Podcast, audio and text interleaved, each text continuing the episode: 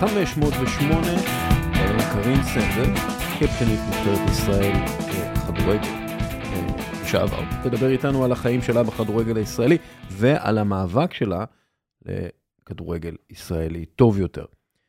נדבר גם uh, על ה-NBA עם יובל עוז, מרגישים NBA, אבל לפני הכל, דירוג העוצמה בחסות קבוצת ח'-י'. והיום, הכדורגלנים הכי טובים שנשארו כל הקריירה שלהם רק במועדון אחד. סוג של one club award של אתלטיק בלבאו בחסות קבוצת ח'-י'. אני בוחר את השחקנים עם המדדים האובייקטיביים שלהם, אבל לא רק.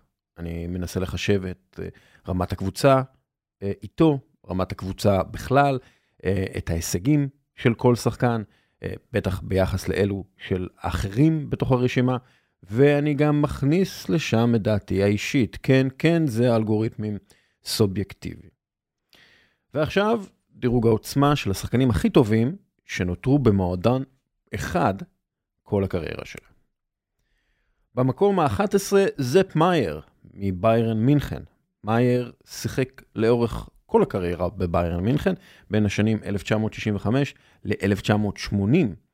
הוא זכה עם הקבוצה בארבע אליפויות גרמניה, ארבעה אה, גביעים, שלושה גביעי אירופה לאלופות, עוד ועוד ועוד, היה גם אה, בנבחרת גרמניה, אה, זכה ביורו ובמונדיאל איתה. אה, בשנת 1980 פרש מכדורגל, בגלל אה, תאונה, אה, והיא נקטעה מוקדם, יחסית, הקריירה שלו. שוב, אה, עדיין קריירה מאוד ארוכה ומאוד טובה, הוא, הוא הופיע במדי בייר מינכן 536 פעמים, אה, אבל היה יכול לשחק יותר. אה, וכן, אחד מהגדולים. מקום עשירי, ריקרדו בוצ'יני מאינדפנדיאנטה. אה, קודם כל, הוא זכה בתואר של בלבאו, אבל הוא שיאן ההופעות והתארים של המועדון הארגנטינאי, זכה באליפות העולם עם ארגנטינה ב-1986, והיה סוג של המודל לחיקוי לכל מספרי העשר המודרניים. אה, בוצ'יני הייתה לו יכולת מסירה מדהימה, סגנון המסירות שלו אפילו זכה לכינוי על שמו, מסירות בוצ'יניות, בספרדית פס בוצ'ניסקו. אה, ודייגו מרדונה, מן הסתם אחד מהגדולים בכל הזמנים, סיפר כי בוצ'יני היה המודל לחיקוי עבורו. אה, מקום תשיעי, ריין גיגס, מנצ'סטר יונייטד. קצת קשה לי לפרגן לריין גיגס על משהו שהוא עשה בקריירה, בגלל מה שקרה אחרי הקריירה. האיש, obviously, אלים ודפוק, אה, והראה אפס נאמנות לאנשים הכי קרובים אליו מאיזושהי סיבה, אבל על המגרש הוא באמת היה החייל מספר אחד של אלכס פרגוסון במשך הרבה מאוד שנים, שחקן כנף מודרני, חרוץ מאוד, חכם מאוד, איש מאוד מאוד מעוות מחוץ למגרש, ובגלל זה זה פגע לו בדירוג הזה. דרך אגב, עדיין מקום תשיעי. אה, אוקיי, מקום שמיני, מת'יו לטיסיה, סאוף-המפטון. אז האיש הזה הוא גאון כדורגל, ושוב, מדובר באיש מאוד מאוד דפוק מחוץ לכדורגל. Um, כמו גיגס. אם אתם לא מכירים את השם, לכו ליוטיוב, מה שנקרא, לכו ליוטיוב הקרוב לביתכם, תקלידו מת'יו לטיסיה, זה כתוב L-E-T-I-S-S-I-E-R, ואז תוסיפו את המילה מוצרט. ואתם תראו את השערים של מת'יו לטיסיה עם מוזיקה של אה, מוצרט, וזה פשוט אחד מהסרטונים הגדולים בהיסטוריה של יוטיוב, כי השערים של לטיסיה הם שערים שלא רואים יותר, הם שערים מרהיבים ומדהימים, ובגלל זה הוא גם במקום השמיני. אה, שחקן שסירב לעזוב את סאוף-המפטון במשך הרבה מאוד זמן, אה, והיה כל הקריירה שלו שם, אה, זהו. מקום שביעי, בילי מקניל, סלטיק. מקניל, שהיה ידוע כקיסר, או סיזר, אה, שיחק לאורך כל הקריירת אה, משחק שלו בקבוצת סלטיק. הוא היה קפטן הקבוצה במשך 13 שנה, זכה בתשע אליפויות סקוטלנד, הוביל אותם לגמר גביע אירופה לאלופות, וזכה איתה בתואר הזה, באמת, הוא היה הרוח של אחת מהקבוצות הגדולות בהיסטוריה של הכדורגל הבריטי, ו, וצריך להזכיר את שמו מדי פעם, הוא די underrated היסטורית בעיניי. מקום שישי, טוני אדמס, ארסנל, אז הוא מספר 6, כי הוא הגדיר את מספר 6, הבלם, המנהיג של ארסנל. מגיל 17 כבר אמר לשחקנים הבוגרים אה, מה צריך לעשות. אה, הוא זכה עם המועדון באליפויות היסטוריות, היה אחד מהאחראים למעבר של המועדון והכדורגל כולו לעידן מקצועי יותר. אה, הוא עצמו היה אלכוהוליסט שהתגבר על המחלה הזו שלו והמשיך לפרוח אחריה וכנגדה. הוא התפתח והפך באמת גם אותו וגם את, את ארסנל לסוג של, לסמל של ההתאוששות של הכדורגל האנגלי מהשנים הקשות. אמ, ואתם יודעים מה, הוא, הוא, הוא מאוד חשוב גם לי באופן אה, אה, היסטורי, כן, אני אוהד ארסנל, אני אה, אוהד את ארסנל הרבה בגלל טוני אדמס, אה, והוא אחראי על הפתגם האדיר, שחק עבור השם על קדמת החולצה. ויזכרו את השם על גב החולצה. אז טוני אדמס, אתה מקום שישי. מקום חמישי, לב יאשין, דינמו מוסקבה. אה, כנראה גדול השוערים בכל הזמנים, אם מחשבים אך ורק מיתולוגיה ו- וסיפורים. האיש, לפי הסיפורים, היה וירטואוז בלתי ניתן להכנעה. אה, לא ראיתי אותו משחק, אבל ראיתי כמה סרטונים, אבל הוא חייב להיות בטופ 5, כי הוא שיחק 22 שנה בדינמו מוסקבה.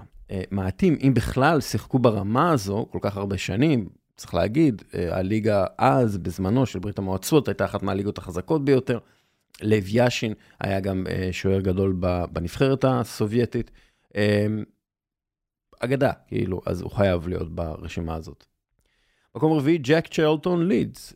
צ'רלטון, אח של בובי, היה שחקן על ודמות שונה לחלוטין מבובי, שיחק בלידס כמעט 20 שנה, שיאן ההופעות של המועדון עם 773 משחקים בכל המסגרות, זה, זה מטורף. ביל שיינקלי תיאר את צ'רלטון כבלם הטוב ביותר שראיתי מעולם. אמ, זכה עם אנגליה במונדיאל 1966, ואגדה, אה, פשוט אגדת כדורגל, אגדת כדורגל אנגלית, אה, ולכן הוא במקום הרביעי. במקום השלישי, פרנצ'סקו טוטי.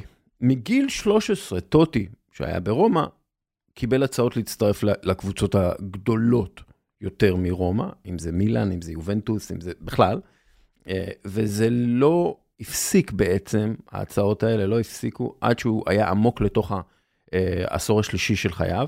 אה, שחקן על, שהיה יכול להצליח בכל מקום, אבל בחר אה, להישאר ברומא. ברגעים הקשים ביותר וברגעים הטובים ביותר, שהוא היה אחראי להרבה מהם. Uh, הנה uh, מה שכתב כשעזב את רומא, וזה אולי מסביר את אהבתו הגדולה לרומא ולמה הוא נשאר כל כך הרבה זמן שם. זה מה שהוא כתב. אנשים שואלים אותי למה ביליתי את כל חיי ברומא, והתשובה שלי היא רומא היא המשפחה שלי, היא החברים שלי, היא האנשים שאני אוהב. רומא היא הים, היא ההרים, היא האתרים, היא הרומאים. רומא היא צהוב ואדום. רומא עבורי היא העולם, המועדון הזה, העיר הזו, הם החיים שלי, פשוט, פשוט. מקום שלישי. מקום שני, קארלוס פויול, הקפטן של ברצלונה, שייתכן מאוד שהייתה קבוצת הכדורגל הטובה בכל הזמנים, והוא הקפטן שלה, מנהיג אדיר, לוחם, שיחק 593 משחקים במדי ברצלונה, זכה איתה בשש אליפויות, בשלוש אליפויות אירופה, וכל זה בלי הרבה כישרון. פויול קיבל ביקורות וספקות רבות אה, הוטלו עליו, שמו עליו, אה, מגורמים בתוך המועדון, בתוך מחלקת הנוער של ברצלונה, רצו להעביר אותו, אבל הוא נשאר ופרח, וכיום, כשמסתכלים על זה אחורה, אולי גדול השחקנים בכל הזמנים שנותר במועדון אחד. אבל הוא לא גדול השחקנים בכל הזמנים שנותרו במועדון אחד, פאולו מלדיני, מקום ראשון. עד היום, כשאני רוצה להגיד שאני עושה פעולה הגנתית טובה בכדורגל, אני אומר, עשיתי מלדיני. האיש הזה סטנדרט לאיכות הגנתית, מנהיגותית, התנהגותית ובכלל. נולד לתוך המועדון ממש ככה, אבא שלו שיחק שם, הוא שיחק שם, פאולו שיחק שם, הבנים שלו משחקים שם. הוא פשוט איש של מועדון אחד, מגיל 16 עד גיל 41. הוא שיחק בקבוצה, הוא שחקן הרכב מגיל 17, זכה בכל התארים האפשריים ממילאן, שבע אליפויות וחמש אליפויות אירופה ועוד מלא מלא תארים אחרים. ה one club מן הגדול בהיסטוריה. עד כאן דירוג העוצמה בחסות קבוצת ח'-י' שהיא יבואנית אולד של LG, הטלוויזיה הטובה בעולם. כשצופים בכדורגל עדיף שזה יהיה כמו שצריך עם מסך אולד של LG, כל פיקסל מואר באופן עצמאי, והשנה יש גם אפליקציית עדכוני ספורט מובנית בתוך הטלוויזיה. אה, ועכשיו, לקרין סנדל. קרין סנדל היא כדורגלנית ישראלית, קפטן נבחרת הנשים ה... לשעבר. אה, קשרית. אפשר, כן, קשרית, אומרים קשרית, לא אומרים משהו אחר. לא. אה, שיחקה במ"כ רמת השרון, בקריית גת, מכבי חולון, הייתה בתקופות קצרות בחו"ל, ב-NCAA ובאיסלנד. יושבת ראש ארגון שחקניות הכדורגל בישראל כבר שנים, שהיא סוג של הפרצוף של המאבק למען אה, זכויות הכדורגלניות בישראל. מה המצב? מצוין, מה שלומכם? בוקר טוב. בוקר אור. אני רוצה להתחיל עם אה, שאלה שאני שואל את כולם. מה זו מנהיגות עבורך? אמ, מנהיגות עבורי. אמ, אתה יודע, יש כל מיני סוגי מנהיגות ויש כל מיני תיאוריות כאלה ואחרות. אני חושבת שבשורה התחתונה, איך שאני רואה מנהיגות, אה, היא אמורה להיות מבוססת ערכים. אה, בסופו של דבר להוביל לאיזושהי מטרה אה, משותפת, שטובה יותר. ובסופו של דבר, יכולת להוביל אנשים, נשים, למקום קצת יותר טוב. מנהיגות זה משהו שלומדים, או זה משהו שמקבלים, ואז צריך ללמוד? אני חושבת שזה שילוב, יש אנשים ש, שנולדו uh, מנהיגים uh, טבעיים, מאוד כריזמטיים, uh, אתה יודע, לפעמים זה גם איזשהו אילוז'ן, אתה יודע, בטח כן. בסטריאוטיפים שיש לנו על מה זה מנהיג.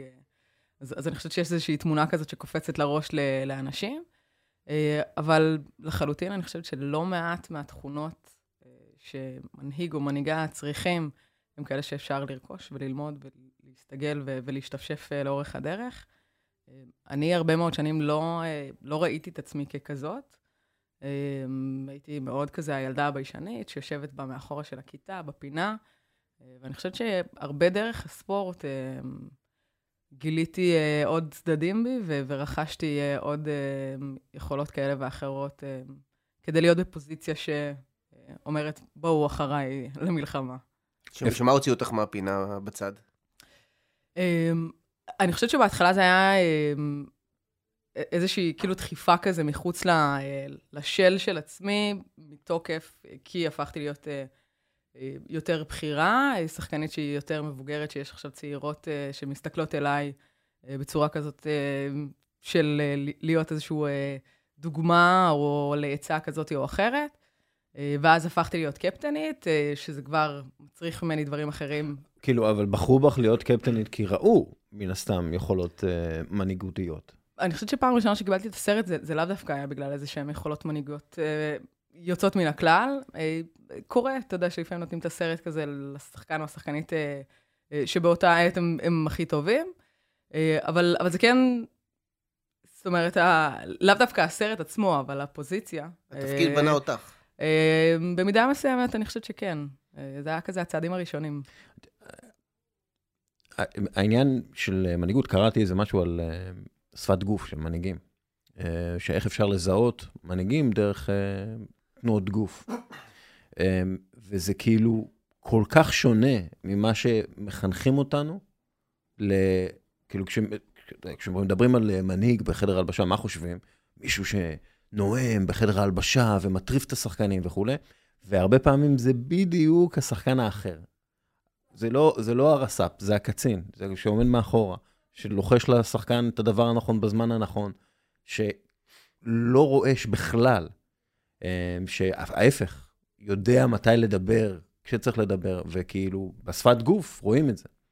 בשפת גוף, כאילו, בן אדם שמוטרף, אז כולם ישר מסתכלים, או, איזה מנהיג הוא. לא, זה דווקא ההוא שרגוע תחת אש. כן, יש, יש מחקר מ-2017, אני חושב, ש... לקחו את ה big five, את החמש התכונות הכי גדולות, אחת מהן זה מוחצנות, והראו שזה יותר מאפיין מנהיגים אה, שמוחצנים. אבל לפעמים אני ממשיך את מה שאתה אומר, יש דרך, יש הרבה דרכים להפגין את המוחצנות הזאת, יש כאלה של הו-הא, ויש כאלה שעושים את זה קצת יותר בשקט, אבל עדיין הם, הם באים ושמים את, ה, את מה שיש להם החוצה, אה, אז, אז כן, יש למנהיגות פנים אה, רבים. כן, אני בדיפולט שלי הרבה יותר אינטרוברט, הרבה יותר מופנמת mm-hmm. מאשר מוחצנת. אבל אני חושבת שכשמגיע איזשהו מאבק כזה או אחר, זאת אומרת, כשהדבר, המטרה היותר גדולה, שקרין היא לא הסיפור, אלא, אלא המטרה שכולנו שואפות אליה שואפים אליה, אז, אז שם אין לי בעיה לעמוד בקו האש, ואתה יודע, וזה, ולצאת מהמקום הזה. זה מתחבר, הזה. המילה הראשונה שאמרת זה על ערכים. כלומר, ברגע שזה מתחבר לך לסט הערכים שלך, יוצאות ממך תכונות, שלפי מה שאני מבין, לא בהכרח יבואו לידי ביטוי, בדברים אחרים שהם פחות יושבים על סט ערכים שהוא כזה מפעיל אותך. לגמרי. אני, זאת אומרת, אני, אני בדרך כלל לא בן אדם אה, אה, מתעמת, או נכנסת לריבים כאלה ואחרים, אני מאוד, אה, נוח, בן אדם מאוד נוח ביום-יום שלי. אה, אבל אה, כשהמטרה מצריכה את הדבר הזה שהוא אה, כן להיכנס ראש בראש, וכן אה, להיות בתוך הקו של האש, כי הערכים, שבסופו של דבר אני מאמינה בהם, והמטרה הזאת שאנחנו מציבות לעצמנו, אז, אז אני חושבת ששם יוצאים ממני דברים שאני... ואמרת שאת אינטרוברט, וזה גם כן, זה גם כן מאפיין הרבה מנהיגים גדולים בספורט, למשל ביל ראסל היה כזה. אה, אבל כאילו כל, הוא גם כן לא התעמת עם השחקנים שלו, אלא אם כן זה הגיע למקרה קיצון, העימותים העיקריים שלו היו בראש שלו. ואני מתאר לעצמי שזה, שזה נכון גם אלייך. כלומר, את, לפני שאת פונה לשח, לשחקנית ואומרת לה משהו לתקן או לעשות טוב יותר, את כאילו נאבקת עם זה בעצמך הרבה, נכון?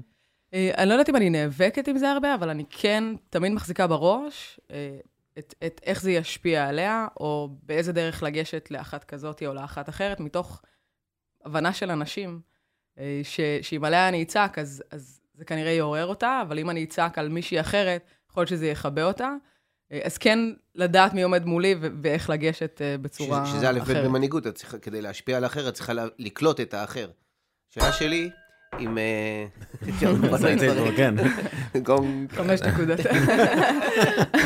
שבגלל שאת אומרת שזה לא בא לך בטבעי, זה, זה צריך להתחבר לסט ערכים. ועכשיו מה שאת אומרת, שאת כל הזמן עסוקה בדיאלוג עם עצמך, זה לא מתיש אותך לפעמים?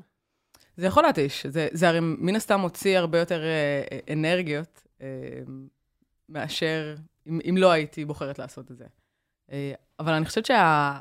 האש והבעירה הפנימית הזאת, אה, שכן מובילה אותי להיות במקומות האלה, היא, היא מאוד חזקה. זה איזשהו דלק אינסופי כזה של רצון כן. לשנות, לשפר. אה. אתה יודע, אני, אני כל הזמן אומר לסטודנטים אצלי, שכל הזמן תחשבו על הדברים שמתחברים לסט הערכים שלכם. למה?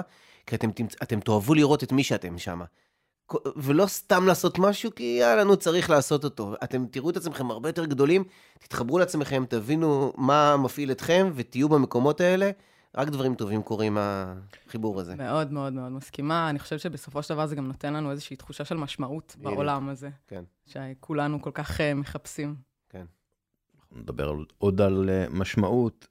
Uh, ככה, לפני כמה שנים ערכו בפיפפרו, שזה ארגון הכדורגלנים והכדורגלניות העולמי, סקר בקרב 3,500 כדורגלניות מכל העולם, והממצאים היו איך... לא משהו, אה, אני רוצה לעבור איתך על הממצאים ונדבר עליהם. Mm-hmm. בהקשר שלך, בהקשר של הקריירה שלך, בהקשר למה שאת יודעת בספורט הישראלי וכולי. אז ככה, אמ, דווח שם בסקר ש-42% לא מקבלות שכר או תשלום כלשהו, אפילו אשל, מהמועדון או מהנבחרת, כלומר, הרבה מאוד הן פשוט לא מקצועניות, כי הן לא מקבלות את הכסף. את שיחקת בחינם פעם? חוץ מה-NCAA, כאילו שזה לא בדיוק חינם, אבל... אה, א', כן, אני חושבת שכל מי ש... כל שחקנית כדורגל שהיא בגילי, אה, אנחנו הדור הזה של הטרנזישן, בדיוק בין המקום הזה שאתה מדבר עליו, בין החובבנות לבין המקצוענות. אה, אני חושבת שהסקר הזה הוא לפני כמה שנים טובות, כן. ולא מעט קרה בכדורגל נשים, בטח כן, בעולם אני... מאז.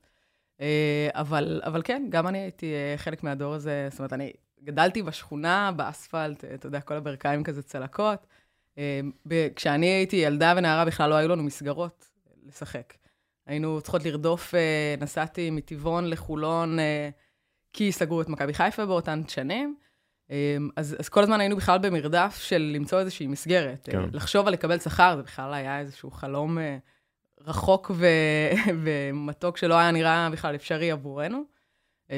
אבל גם היום, אגב, בעולם, זאת אומרת, אם נשים בישראל, את ישראל בצד, יש המון המון ליגות שהן לא מקבלות אפילו שקל, ו, ואולי החזרי נסיעות וכולי, אבל אנחנו רואים תהליכים כאלה מקבילים של מקצוענות שמתפוצצת בהרבה מאוד מדינות, לצד מדינות שאם הן נשארות במקום, הן נשארות אחורה, כן. ו- וישראל היא ממש על התפר הזה. את יודעת, מעניין אותי השנים הראשונות בכדורגל, כי, כי עבור כדורגלן ישראלי, המסלול ברור. נכון. כלומר, אתה הולך לחוג, אתה נכנס לליגה, אתה אולי מגיע לאקדמיה, הלאה. עבור uh, כדורגלנית, למשל, יש לנו בשכונה מישהי שהיא ילדה, לא יודע, בת שמונה, עשר, מדהימה, כאילו היא בעיטות חזקות, כאילו רואים את התנועות גוף, כדורגלנית, כאילו צר... סקאוט צריך להגיע ולקחת אותה. ווואלה, אין אין לי מושג מה המסלול שלה. לא יודע אם מישהו יראה אותה. לא, אף אחד לא שולח אותה לחוג כדורגל או משהו, אני לא... היא כל הזמן בשכונה, אז אני מתאר לעצמי שהיא, שהיא לא בחוג כדורגל. מה, מה, את יודעת, מה המסלול של ילדה ישראלית היום? אה, קודם כל, תלוי איפה היא גרה. אה, בתל אביב. כן? כן, זה כאילו הכי, הכי מרכזי, כאילו... אסה. אה, כן, זהו, אז, אז היום, היום צריך להגיד, זאת אומרת, יש הרבה הרבה יותר קבוצות ברחבי הארץ, גם, גם בגילאים האלה. אה, אבל המסלול שלה, זאת אומרת, כשהיא מסתכלת אה, קדימה למה אני רוצה אה, לעשות כשאני אהיה גדולה, והאם אני יכולה להיות שחקנית או לא יכולה להיות שחקנית, הוא עדיין די עגום, זה חמש נקודות לי. כן. ו... זאת אומרת, זה כן יכול להיות מסלול מקביל אם היא גרה בתל אביב, אוקיי? אבל אם היא גרה אה, בכברי או בנהריה, בדיוק. אה, אז סביר להניח שאם היא לא מאוד מאוד מאוד אה, אוהבת את זה ומחויבת בגיל כזה שמונה, שאתה יודע, רוב הילדים עדיין לא, לא באמת אה, נמצאים שם. והאם ההורים שלה בכלל ידחפו אותה, לא ידחפו אותה ויסיעו אותה, לא יסיעו אותה. אבל יש המון המון המון ילדות בכל הארץ, בדיוק כאלה, כן. סופר מוכשרות, שהולכות לאיבוד אה, ו- ומפסיקות או עוברות לאיזשהו ו- ענף ספורט אחר. ואין מערכת שאת יודעת, תשלח סקאוטים למקומות ותביא אותם לאנשהו. נכון, מערך של scouting, כאילו, בנשים כמעט ולא קיים, זה משהו שגם העלינו, דיברנו עליו.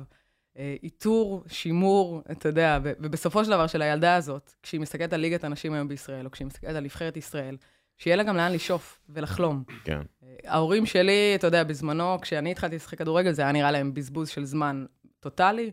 אה, כי הרי כסף אין בזה, ולא תהילה, ולא כלום ושום דבר. עכשיו, בסופו של דבר, כאילו, יש המון המון הורים שגם מסתכלים על הדבר הזה ואומרים, בשביל מה להשקיע את כל הזמן, בשביל מה לעשות 1, 2, 3, 4. אגב, בשביל מה? מלגה ל-NCAA, למשל, משהו שכדורגלנים נכון. כמעט ולא זוכים להם. אני, כשקיבלתי את המלגה לשחק בארצות הברית, אגב, זו פעם ראשונה שההורים, שההורים שלי ראו איזשהו משהו אינסטרומנטלי בספורט. אה, טוב, אז לפחות היא תלמד ושילמו על זה, אז, אז הרווחנו משהו. כן. אה, כן. לפחות, לפחות יצא לימודים מזה. נכון. אה, שאלו את קרים אבדול ג'באר, הוא בכותרות עכשיו בגלל אה, לברון ג'יימס, אם הוא, אם הוא היה מוותר על הארבע שנים שלו בקולג' בשביל כאילו לקלוע יותר נקודות ב-NBA, אז הוא אמר, מה? על מה אתם מדברים? קיבלתי ארבע שנים בקולג' אמריקאי. אני, אני שחור מניו יורק בשנות החמישים, כאילו, לא הייתי יכול, uh, כאילו, זה, זה הדבר שקידם אותי הרבה יותר, בתור כן. בן אדם, בתור איש, בתור... לגמרי. כאילו... כמה שחקניות פעילות יש היום בארץ? שעל ידי משרד הספורט, מנהל הספורט מוגדרות כאלה? אה, מקצועניות? לא, או, לא, או פי... באופן כללי? פעילות שהן, שהן כאילו... אני לא יודעת עד כמה עוקבים על זה בצורה אה, מספיק טובה, אבל, אבל יש משהו כמו 1,600 אה, שחקניות. אה... למה אני שואל? אוקיי, 1,600. כי דיברתי לפני כן על אה, אותה אחת שגרה בכברי, שיכול להיות שלא יאתרו אותה, ועל זה שאין כסף בדבר. אבל, אתה יודע, התעמלות מכשירים. ילד שגר בכברי, רוב הסיכויים ש... והוא מדהים בהתעמות מכשירים, לא סקאוט ולא בטיח. אה, אה, מישהו שמשחק אה, בענפים אחרים, הוא לא מקבל כסף. ואני מדבר על הרמה הכי מקצוע, מקצוענית, לא, לא חובבנית, בדמינטון, חוץ מ... אנחנו יכולים לתת המון דוגמאות כן. של ענפים. אז כאילו, אני אומר, אז מה אנחנו כזה נרעשים? זה ענף נישה, בינתיים, אלף וקצת פעילים, פעילות. אז כאילו, בוא נדבר על זה כמו כל ענף נישה אחר. כן, למה אבל... כאן כאילו צריך... כי יש פה סיפור אחר. אה, אני, אני אגיד לך איך אני רואה את זה, אוקיי? בסופו של דבר, כדורגל זה הענף ספורט הכי פופולרי בעולם, זה גם הענף ספורט הכי פופולרי בישראל. הסיבה שיש היום אה, מעט מאוד שחקניות כדורגל, וזאת אחת הבעיות, שצריך להרחיב את הבסיס של הפירמידה, אה, לאורך הרבה מאוד שנים, מעבר לזה שבמדינות כאלה בעולם, בעולם זה בכלל לא היה חוקי, לא, לא אפשרו לנשים לשחק כדורגל. כן. אה, כאן בישראל, אה, הרבה מאוד שנים, ההבניה החברתית הייתה כל כך חזקה, כל כך מושרשת, שזה טריטוריה גברית בלבד. הלגיטימציה להיות גם אישה וגם שחקנית כדורגל, אה, זה משהו שהוא היה אחד החסמים הכי משמעותיים. תחשוב על הורים לילדה שמתה לשחק כדורגל ולא נותנים לה. כי הם מפחדים שהיא תהיה לסבית, כי הם מפחדים שיהיה לה שרירים והיא תהיה גברית. זאת אומרת, הסיבה למספרים זה לא כי זה ענף נישתי. הרבה מאוד שנים מעבר לתקציבים, מעבר לזה שהילדה לא יכולה לחלום את אותו חלום של הילד שיושב בכיתה לידה, אה, להיות משהו יום אחד ולהפוך להיות שחקנית מקצוענית. החסמים שלה, זאת אומרת, הדרך שהיא צריכה לעבור לעומת אה, הילד ש, שיושב בכיתה, כן. הם, הם גם מבניים. חסמים חברתיים, כן. הם גם חברתיים. אז יש לי כאן שאלה. כי, אז בוא נשים את הכסף בצד, בסדר? כי זה גם רלוונטי גם להתעמות מכשירים. אמ, ודיברת על הקטע של ההורים שחוששים שהילדה תלך לכדורגל, כי בסוף היא תצא לסבית. אני יכול להגיד משיחה עם הרבה אנשים, זה לא רק אנשים מאוד מאוד מאוד אה, קיצוניים. נכון. זה, זה מאוד אה, זה, קיים. זה האדם הנורמטיבי שתלך ברחוב, והוא יגיד לך את אותו דבר. כיושב ראש איגוד השחקניות, וגם אחת שלמדה פסיכולוגיה חברתית, מאוד מעניין אותי, אם אנחנו, יש לנו הגדרת בעיה, בסדר? שהיא זאת. Mm-hmm. מה נכון לעשות, לדעתך? אני, אני חושבת שיש תהליכים שקורים באופן טבעי, אה, שכבר מחלחלים לפה. אני חושבת שגם האנשים הכי אה, שוביניסטים שאני נתקלתי בהם בחיי, אה, כשהם פתאום רואים איזשהו עולם אחר בחוץ, והם רואים אצטדיונים מלאים בשנים האחרונות, והם רואים כדורגל שהוא הרבה יותר מהיר, כשמאפשרים לשחקניות להיות מקצועניות. כי כמו שאמרנו בתחילת השיחה, אני חושבת שמה שקורה היום בעולם זה חובבנות אל מול מקצוענות. הרי יש דרישות פיזיות למשחק הזה, ואם לא מתאמנים בהתאם, אז, אז הרמה תהיה נמוכה, ואם מתאמנים בהתאם, אז הרמה פתאום יכולה להיות אחרת. אה, ו, ובסופו של דבר, השבירה של ההבניה החברתית הזאת היא מורכבת, אה, אבל אני חושבת שלאט-לאט, אני לפחות רואה גם שינוי בהלך רוח הציבורי, אני רואה סדקים בחומה הזאת אה, אצל אנשים שלפני חמש ועשר שנים לא היו מדברים באותה צורה. כן, אבל הצלחה גלובלית זה לא באזור ההשפעה שלך. אני עכשיו מנסה, אני, סליחה, ואני מוריד את זה מאוד לשטח. ואפילו אני, אני אתן דוגמה, בסדר? שהיא אה, קצת כאילו, קצת אה, לשים את זה עם הגב לקיר. מאמנת שהיא לסבית. Mm-hmm. ההורה שאנחנו מכירים, הוא יגיד, רגע, זה מפחיד, אני רואה את זה כאן ועכשיו. שמעתי בארצות הברית זה מתפתח, אז אז מה, אז את אה, תגידי, אה, אני לא, שלא תהיה מאמנת לסבית? אנחנו הרי לא נחשוב בכלל אה, כן. בכיוון הזה. אני באמת שואל, בתור אחת שמאוד בתחום של הפסיכולוגיה החברתית, ובוא נשים את המקרו, את כל זה בצד, מה באמת נכון לעשות כדי להתמודד עם הדברים האלה כאן, בכאן ועכשיו? כן, אז גם בכאן ועכשיו, אני חושבת, תראה, אחד, תחשוב שכשאני הייתי ילדה, לא היה לנו בכלל דמויות לחיקוי, זאת אומרת, לא יכולתי להסתכל על מישהו בטלוויזיה ולחלום גם להיות כמוה. Mm-hmm. כשהיום אנחנו קצת יותר במיינסטרים, וקצת יותר, אה, אה, יש נראות של נשים וכדורגל, גם כי זה קורה בעולם, אבל גם כי רואים את זה פה. אה, בסדרות אה, חינוכיות כמו אה, שלי הכובשת, אה, שילדים פתאום רואים ילדה שמשחקת כדורגל ומעריצים אותה. אה, וכמה שזה יישמע אולי מופרך, אבל גם גולדסטריות, אני פתאום, המוכרות mm-hmm. הציבורית שלי מאוד עלתה בגלל דבר כזה, תוכנית כזאת שהיא מהדורת השבט. כלומר, זה שאת מאוד עכשיו סלב כזה, אם אנחנו חוזרים... לס... מילה... אה, מוכרת, מוכרת. כן. אם אנחנו חוזרים לסט הערכי, זה יושב על זה שזה משרת את הערכים האלה, לא בהכרח שידעו מי זאת אה, קארין, אלא... חד משמעית, אני יכולה להגיד לך שכשאני הלכתי לגולדסטאר עשיתי את זה בצורה מאוד תמימה, לא, לא ראיתי עונות קודמות, לא באמת ידעתי למה אני נכנסת, ומבחינתי הסיבה העיקרית, מעבר, אתה יודע, לעניינים כלכליים וחוויה עם אחותי, זה היה, אוקיי, אז עכשיו אני רוצה שאנשים באיזושהי תוכנית מיינסטרים כזאת יראו שגם אישה יכולה לשחק כדורגל. עכשיו, אני הקהל יעד שלי, כאילו חשבתי על הילדות והנערות, אהה. ולא דמיינתי שה by-product של הדבר הזה יהיה גם ילדים ונערים שצופים. ו- ופתאום- ו- וגם אה, אבות, וגם שרואים ואומרים, אה, בואנה, החמודה הזאת היא... כן, אה, בוא'נה, היא- היא היא זה." היא יודעת יודעת, לעשות כן. את זה לגמרי. גם בשלי הכובשת אה, היה לך... אה, זה זה היה מאחורי הקלעים בעידוד שלך או של מישהו מה- מהענף, או שזה פשוט איכשהו נוצר לו? אה, קודם כל, נראה לי שמגיע קרדיט אה, לחברה טובה, אה, גם שלי וגם של דסקה, לאושרת עיני, שישבה עם היוצרים של התוכנית, וממש עשו תחקיר אה, עומק. כן, אבל אושרת יזמה את זה, או שמישהו יזם ואמרו, בואו, אני צריך מישהו מקצועי שינחה אותנו. מישהו יזם, אה, היוצרים של התוכנית יזמו את הדבר הזה. מבחינתי זה קצת כמו סגירת מעגל, אגב, אני הייתי בתוכנית דומה לפני 20 שנה, שקראו לה האדומות, שגם הייתה בערוץ הילדים, וסיפרה את הסיפור על, על ילדה כמוני שאין לה כן. מסגרת לשחק כדורגל.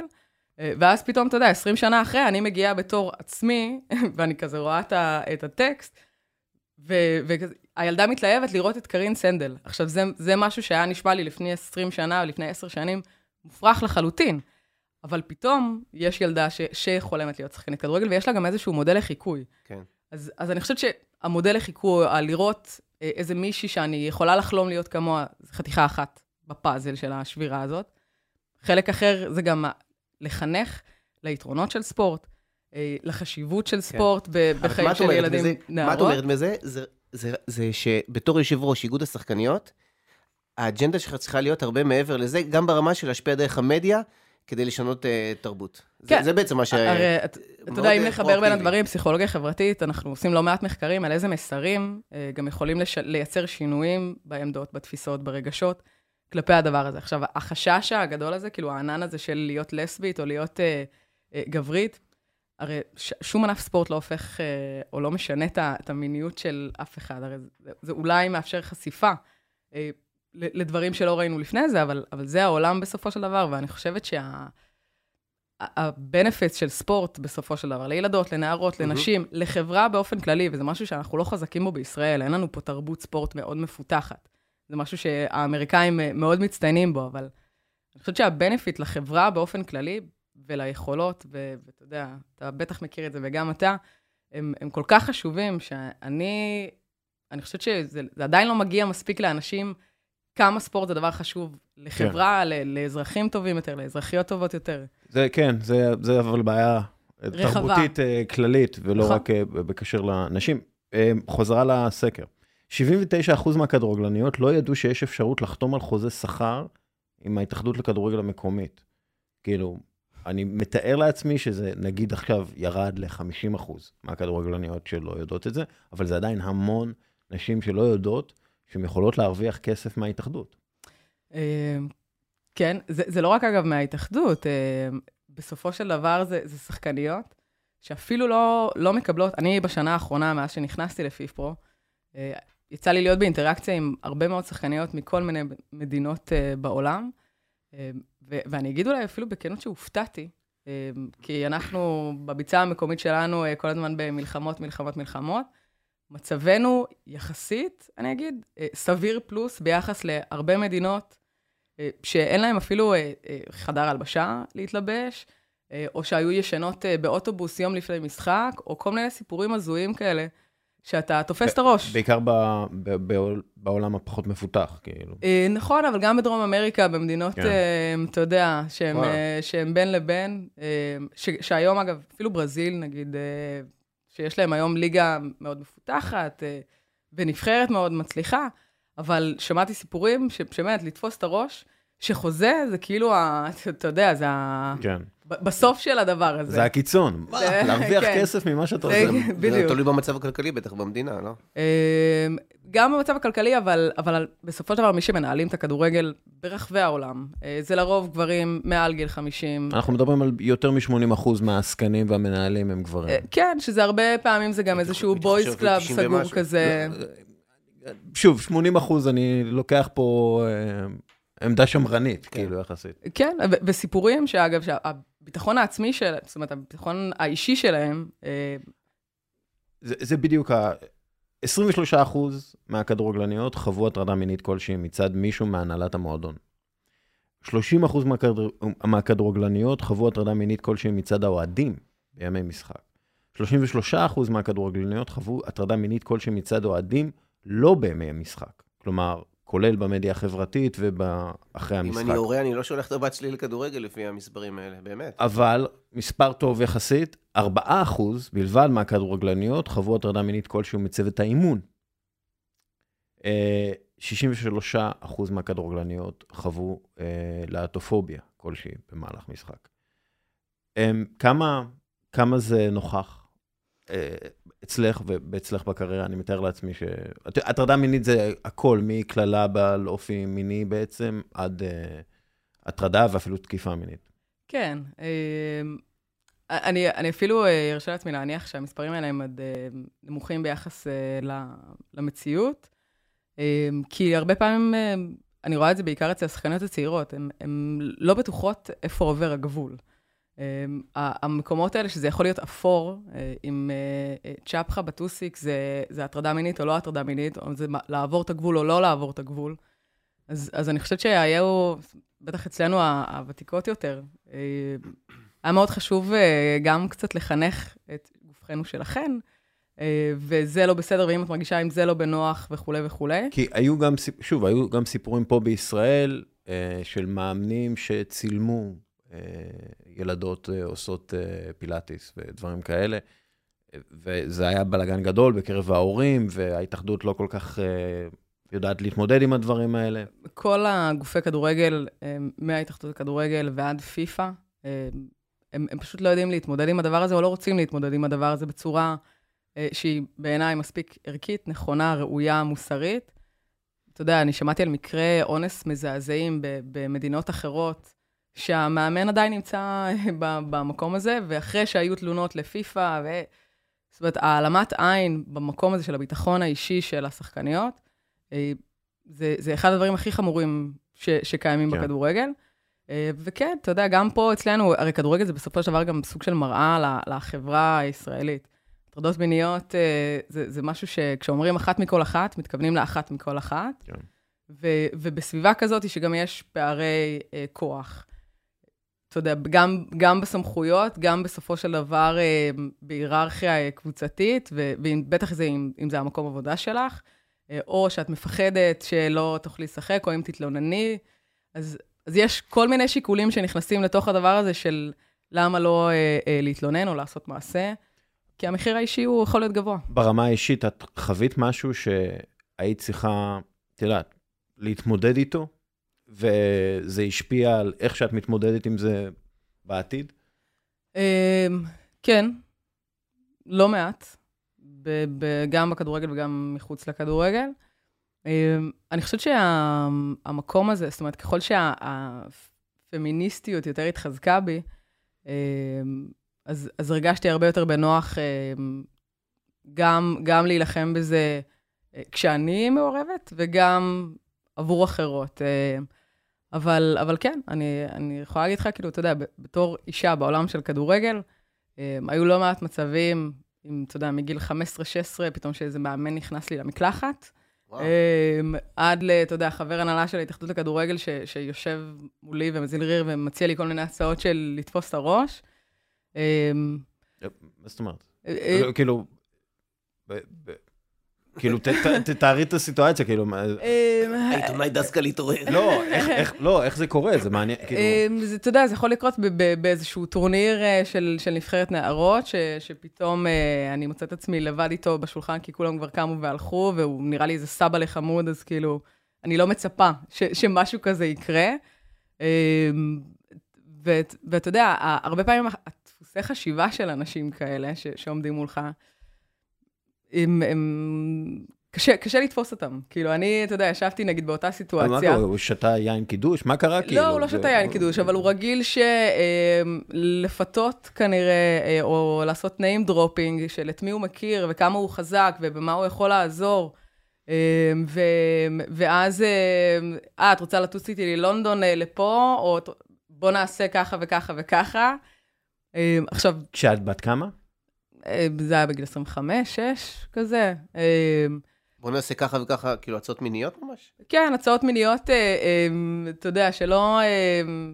אני יושבת שם וכאילו גם, גם רגשה נורא לא בנוח, ולא כן. יודעת מה, מה, מה עושים בסיטואציה כזאת, אנחנו לבד בחדר אוכל, אני, אני קמה והולכת, רגע, אבל... זאת אומרת, הרבה, אני חושבת שהרבה מאוד נשים, כשנמצאות כאילו, בסיטואציות ברמה של כאלה, ברמה של המרות, כאילו, הוא, הוא בכיר בהתאחדות. אה, הוא ולכן- גם בכיר בהתאחדות, ורגע הוא אה, ינסה להתנקם, ורגע הוא... אה, זאת אומרת, איך אני בכלל יוצאת מסיטואציה כזאת ושומרת על עצמי בכל? החזיתות.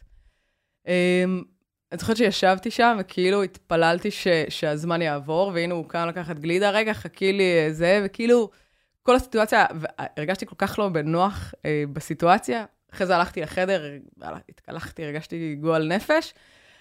ואני זוכרת שכאילו כמה שנים אחרי זה, כשהסתכלתי על זה אחורה, אז, אז זה כאילו נורא הכעיס אותי.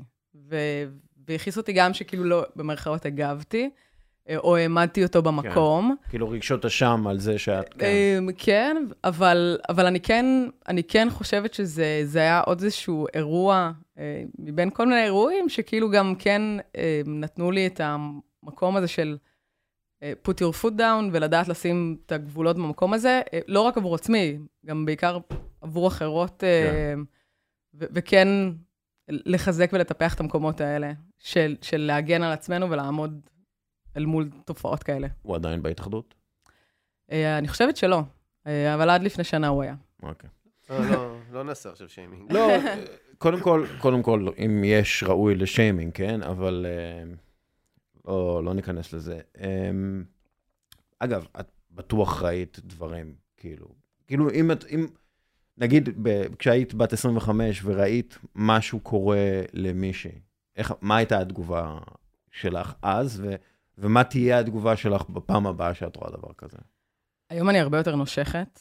אה, סתם ניתן לך דוגמה, ברמת השרון עברנו כזה כל הקבוצה לחצי השני, הייתה קבוצה של ילדים בני עשר, שהמאמן פתאום עצר את האימון אה, והתחיל לשרוק לאחת מול השח- הילדים כן. שמתאמנים שלו? כן, יואו, לאחת השחקניות שלנו. לא ואז הוא. עושה לה, אה, מותק, אה, מה את אומרת עליו? עכשיו, זה ילד בן עשר.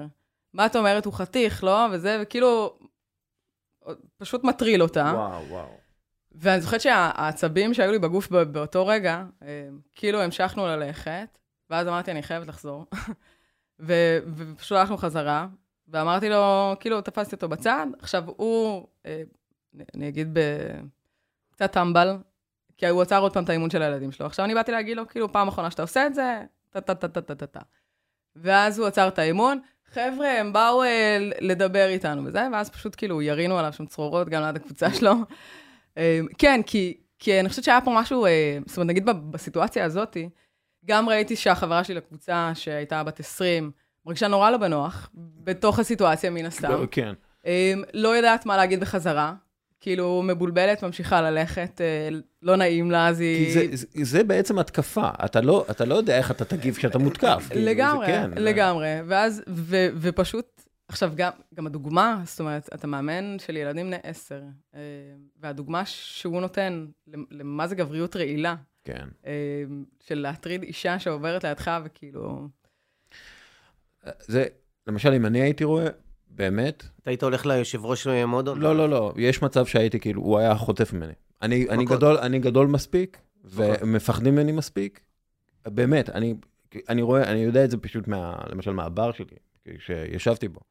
אם היו נכנסים כאילו מטרידים מינית, זה היה מגיע מהר מאוד לזה שאנחנו מעיפים אותם בכוח מהבר. והיינו כזה קהילה סגורה, כאילו, תומכת כזאת, ו... חשבת ללכת למנהל? האבסורד הוא, אגב, שהוא הלך למנהל, להתלונן עלייך. להתלונן עליי, על איך יצאתי עליו ליד הקבוצה שלו. נו, מעולה, הרים אה, לך להנחתה. כן, לא, בסדר, גלגלו אותו מכל המדרגות, זה לא... אה, אין פה סיטואציה שהיא... לא, להרים להנחתה, לגלגל אותו מכל המדרגות, כן, מכל כן. מהמועדון. לגמרי, לגמרי. אה, אני לא ראיתי אותו מאז במגרשים, אז אני לא יודעת מה מה קרה שם, אני יכולה להניח, אבל... אבל, אבל אתה יודע, זה סיטואציות, כאילו, אני יכולה לתת לכם עשרות דוגמאות כאלה. כן. אה, זה דברים שקורים כל הזמן, כמעט בכל מקום. ברמת השטח, הש- כאילו ילדים בני עשר, זה כאילו שם, זה נורא. כן, עכשיו אני אומרת, אם זה המאמן שלהם, שהוא הסמכות, ואתה יודע, המנהיג, וזה שהם לומדים ממנו, המאמן כמחנך, אה, תפיסה שלא קיימת פה, אבל, אבל אני אומרת, זה, זה הדוגמה הכל כך רעילה. אה, כן. ומה אתה אומר לילדים בני עשר, שכאילו ככה מתנהגים לנשים? שזה בסדר? אה, אפרופו רעילות, 5% מהכדורגלניות קיבלו פנייה להטיית משחק מגורמים שונים. אצל הגברים זה כמעט 7%. כי יש יותר כסף. כן. כלומר, רוב הפניות לכדורגלניות זה לכדורגלניות שמרוויחות פחות מ-600 דולר בחודש, וזה רוב הכדורגלניות.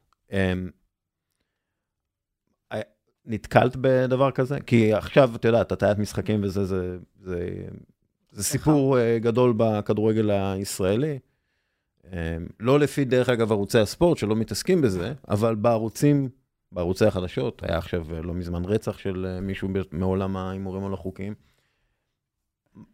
אני, אני חושבת שזו אחת התופעות, אתה יודע, לפחות ברמה הספורטיבית, הכי, הכי חמורות שיכול להיות, הרי ערך הספורטיביות וההוגנות, וזה שאתה עולה למגרש, ו, ולכל אחד יכול לנצח uh, by the best win, מה שנקרא, uh, זה, זה מזעזע. אני, אגב, עד שלא נכנסתי לארגון, uh, גם בישראל וגם בפיפפרו, לא, לא הבנתי את היקף התופעה.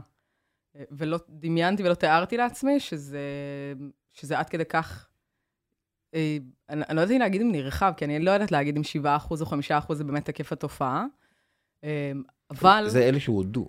לגמרי. כן. נכון, הרי יש חשש מאוד גדול במקומות האלה, אבל, אבל אני חושבת שזה, אתה יודע, הטעיה של משחקים, המכירה של משחקים, זה, זה טירוף. אני מכירה מאמן שאימן אצלנו, שאמר לי שהוא עזב את הגברים, כי הוא הבין שהכל חרטא בפיתה.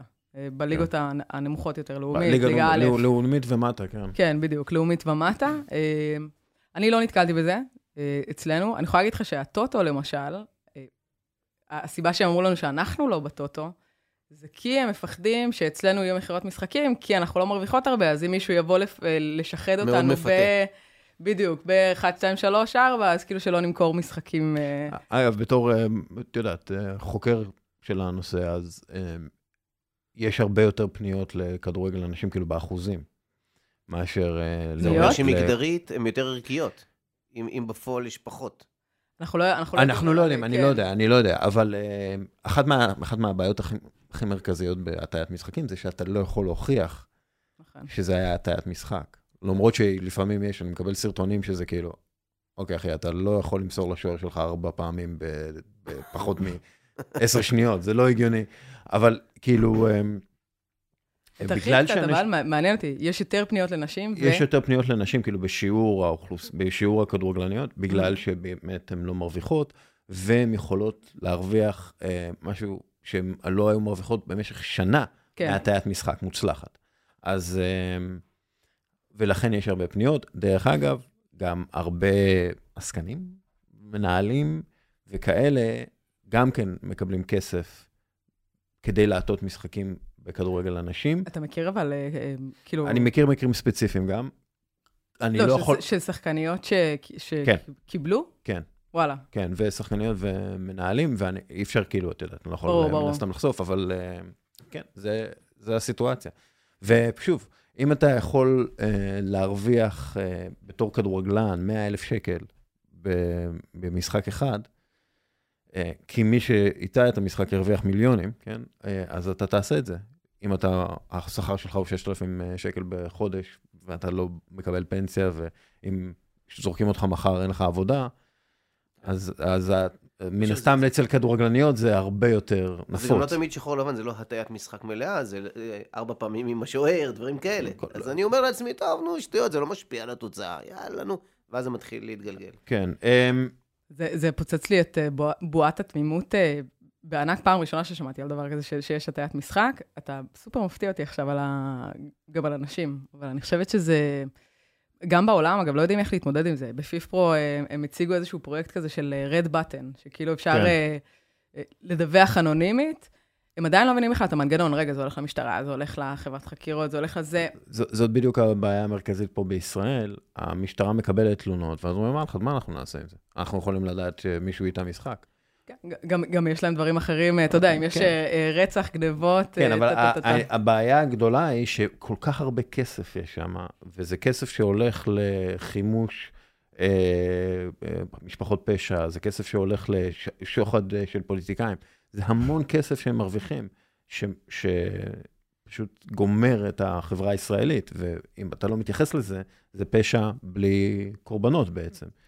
עד שמישהו עושה משהו ו- וחוטף אה, כדור להיות, בראש. אבל זה להיות ריאקטיבי ולא להיות, אה, זאת אומרת, זה לא לטפל בזה מהשורש, בוא, בוא זה, נגיד, זה רק בהשלכות של זה. בוא נגיד את זה ככה, ושתבינו כמה זה הזוי. אני עשיתי את הפרויקט, עשיתי פרויקט של הטיית משחקים וכולי, ואז uh, מישהו סתם דיבר איתי, והוא אמר לי, סבבה, תמשיך ככה, uh, כל עוד אתה ממשיך ככה, אז כאילו יותר ידעו. ואתה לא בסכנה. עכשיו, למה, אתה, למה אני לא בסכנה? כי אם ירצחו אותך,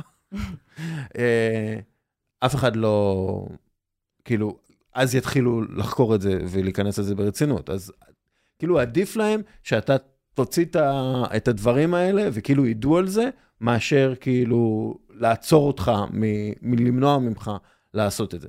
עכשיו, כשאני רואה את התגובה של ההתאחדות, אין, ואני רואה כאילו איך את ערוץ הספורט מתייחס לזה, או איך אה, ערוץ 1 מתייחס לזה, או כאילו, הם לא מתייחסים לזה. לא מתייחסים לזה. אפילו בערוץ הספורט אמרו, כן, מה, הטיית משחקים, אה, מי מדבר על זה? דסקל? כאילו כזה. ואתה כזה, דוד, זה הסרטן של הכדורגל, כאילו, על מה אתם מדברים? כאילו, זה הדבר הכי, כאילו, משמעותי שיש. איך אתה מסביר את זה, אבל, כאילו, את, ה, את הקולגות שלך והאי-התייחסות שלהם לדבר הזה? אם הם יתחילו להתעסק בהטיות משחקים, המודל העסקי שלהם יקרוס. כי אז אנשים שרואים כדורגל יגידו, למה אני רואה את הדבר הזה? כן. אז הם לא רוצים, והמודל העסקי של אה, ערוץ הספורט זה לשדר משחקים. הם לא יכולים אה, להתייחס ברצינות להטיית משחקים, כי אז זה אומר שמה שהם משדרים עשוי להיפגע. ולכן אין התייחסות רצינית לדבר הזה. הטענה שלי זה בדיוק אותו דבר עם סמים. אני חושב שהענף, אה, לדעתי, ברמה הבינלאומית מסומם. לא יכול להיות שבאופניים מוצאים כל כך הרבה, ובכדורגל שיש פי הרבה יותר כסף, כמעט ולא מוצאים. למה? כי זה בור ללא תחתית. לא יכול להיות שהיום כדורגלנים, ואתה כותב על זה הרבה, משחקים כמה משחקים בשנה, משהו מטורף, ומשחק אחרי משחק הם עומדים על הרגליים. משהו כאן לא הגיוני. אני חושב שהעסק, הסמים זה, זה בכלל, זה באמת כן. בור ללא תחתית. 87% מהכדורגלניות שוקלות פרישה מוקדמת מהמשחק. אמ, כמעט 50% בין הגילאים 18 עד 23. אצל גברים זה רק uh, להגיד, זה פחות מ-40%. Um, 46% מהכדורגלניות שוקלות פרישה מוקדמת מהמשחק בגלל סיבות כלכליות. 39% מהכדורגלניות שוקלות פרישה מוקדמת מהמשחק כדי להתרכז בקריירה אחרת, שזה סיבות כלכליות בעצם. כן. 47% מהכדורגלניות שוקלות פרישה מוקדמת בשביל להקים משפחה. 29% מהכדורגלניות שוקלות פרישה בגלל חוסר איזון בין החיים לקריירה. 25% מהכדורגלניות שוקלות פרישה בגלל שאין תשתיות לכדורגל נשים. 18% בגלל לחץ פסיכולוגי או אפליה. כשאת שקלת פרישה, ואני מתאר לעצמי ששקלת, למה? אה, אז אולי אני אפתיע אותך, אני לא שקלתי פרישה מעולם. אה, מה, אף פעם, אף פעם, אף פעם? אף כאילו- פעם, אף פעם, להפך. אני כאילו אוקיי. זוכרת את עצמי עוד בתור אה, ילדה, חושבת על היום שאני אצטרך לפרוש, והיום זה קצת יותר קרוב. וכאילו, פתאום נכנס לי איזה עצב כזה מאוד גדול. כדורגל זה כזה אהבה באמת הכי גדולה של החיים שלי, זה, זה אני רואה קלמנטינה על הרצפה, וזה כאילו, הלב, הלב שלי מתחיל לדפוק, וילדים בפארק וזה, אז, אז מעולם לא חשבתי על פרישה. אמ, זה, אגב, זה מאוד מפתיע שלא חשבת על פרישה. כאילו, אני, את יודעת, אני בטוח שכאילו, עם החברות שלך, גם כאלה שאוהבות כדורגל, כולם שקלו פרישה. אה, כן, כן. גם, גם, אתה יודע, חלק מהסיבות שציינת פה, בסופו של דבר גם יש אה, חיים, ואצל אישה זה גם קצת יותר מורכב. בניגוד לגבר, יש גם עוד שיקול של הריון אה, ו- כן. ופוריות, ואז באיזה גיל. אבל זה גם לא מחייב פרישה.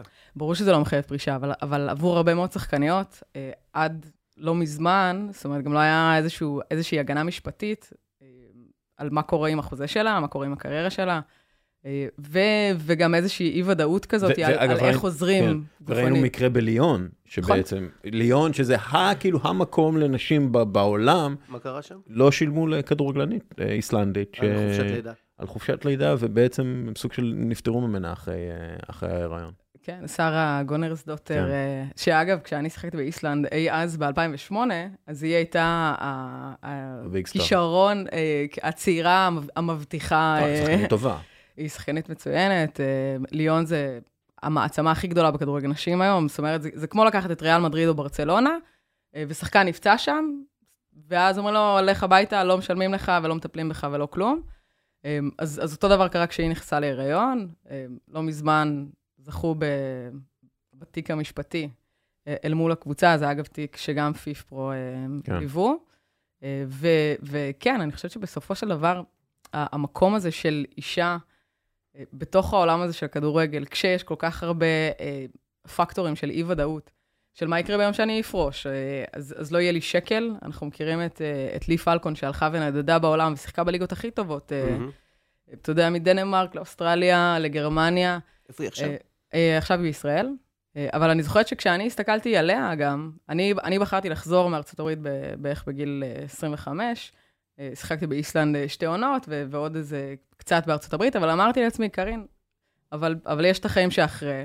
ואז מה, אז אני אגיע לגיל 30, 32, 35, ולא יהיה לי שקל בכיס, ולא השכלה ולא כלום, כי אני לא כדורגלן שעושה עכשיו אה, עשרות... אה, אה, בחו"ל? את מסתכלת בארץ יותר מאשר בחו"ל?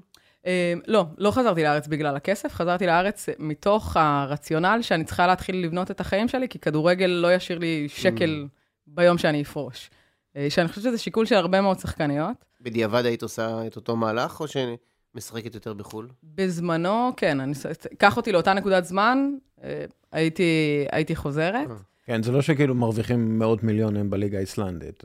אה, לא, לא. היום, אגב, הסכומים הם הרבה יותר גדולים. זאת אומרת, כשאני מסתכלת על השחקניות הצעירות שלנו ועל האפשרויות שיש להן כן. בליגות באירופה... נועה, שהגיעה למילאן וכולי. כאילו- לגמרי, זה כבר נראה אחרת. כן. יש היום לא מעט שחקניות עם חוזים מאוד גדולים. זה עדיין השמנת של הכדורגל נשים. אה, אבל עדיין הסכומים עולים משנה לשנה, אה, בהרבה, בהרבה מאוד ליגות, והמימון גדל כי מוכרים עכשיו זכויות שידור, וכי יש יותר ספונסרים וכולי וכולי. אה, אבל אז, בנקודת זמן הזאת, גם לא היה סוכנים. זאת אומרת, אנחנו, הדור שלי, היינו שולחות באימיילים לקבוצות, חפשות באינטרנט כזה, כן. ליגות, אימיילים של איזה קבוצה, וככה מגיעות. תשלחי לי אימייל כזה. לא, ואני, מעניין אותי כאילו לראות איך זה, כאילו, מה כותבים באימייל כזה? Hello, my name is... אה, ואיזשהו highlight כזה ביוטיוב. אני זוכרת שבהתחלה צילמתי, גם כשטסתי לארצות הברית, כאילו הלכתי למגרש האספלט וצילמתי את עצמי מכדררת בין קונוסים ומקפיצה. אתה יודע, שיראו כאילו איזשהו touch בכדור, אבל אין, אין סוכנים, אין איזה עורך וידאו, אה, אתה יודע, מה, מהליגות. אין יוטיוב עם יורו-טראש כזה של כל הביצועים. כן. אמ, אם היית עכשיו יושבת ראש ההתאחדות, מה שלושת הדברים הראשונים שהיית עושה? לכל אה, הכדורגל, דרך אגב, לא רק כן, כדורגל. לא, לגמרי. אה, אני, אגב, גם בארגון, אני, אנחנו ארגון שחקני ושחקניות הכדורגל. כן. אה, אתה יושב ראש גם של השחקנים? כן. אני פשוט, נראה לי יותר מביעה בקול בנשים, אבל, אבל אנחנו גם וגם. אני חושבת ששתי הבעיות הכי חמורות, אתה יודע, ברמה הספורטיבית, זה אחד, הכשרות מאמנים. אפרופו איסלנד, כש, כשטסתי לשם ושאלתי אותם, באותם שנים הם גם הגיעו גם בגברים וגם בנשים לשלבים uh, מאוחרים באליפויות אירופה, העפילו למונדיאלים, uh, וזו מדינה של 300 אלף איש. זאת אומרת, זה, זה בגודל של תל אביב, ואמרתי, מה, מה עשיתם? מה הסוד? Uh, אז, אז הם אמרו לי, המאמנים הכי טובים נמצאים בילדים, בנערים, בנוער, זאת אומרת, כל המאמנים הכי טובים שלנו, אנחנו שמים אותם פה. והם עשו תוכנית מאוד מאוד מקיפה כזאת, של, גם של הכשרות מאמנים וגם אה, של, של פיתוח ואיזשהו חזון של חמש שנים ועשר שנים, שזה גם משהו שחסר פה. אה, אבל אני חושבת שההכשרה של המאמנים, הרמה של המאמנים בארץ, לצערי, אה, לא מספיק טובה, וזה בלשון המעטה. וזה גם איזושהי, אתה יודע, עבודה צדדית, הוא מוכר בפלאפל, ואז משלים הכנסה בערב לעוד איזה אלפיים שקל. מה את חושבת צריך לעשות כדי לשנות את זה?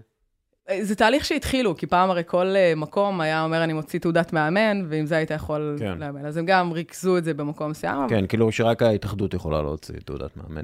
כביכול, זה גם כן לא גמור. כן. נכון, אה, אבל אני חושבת שצריך להעלות את האיכות אה, של המאמנים בישראל. איך?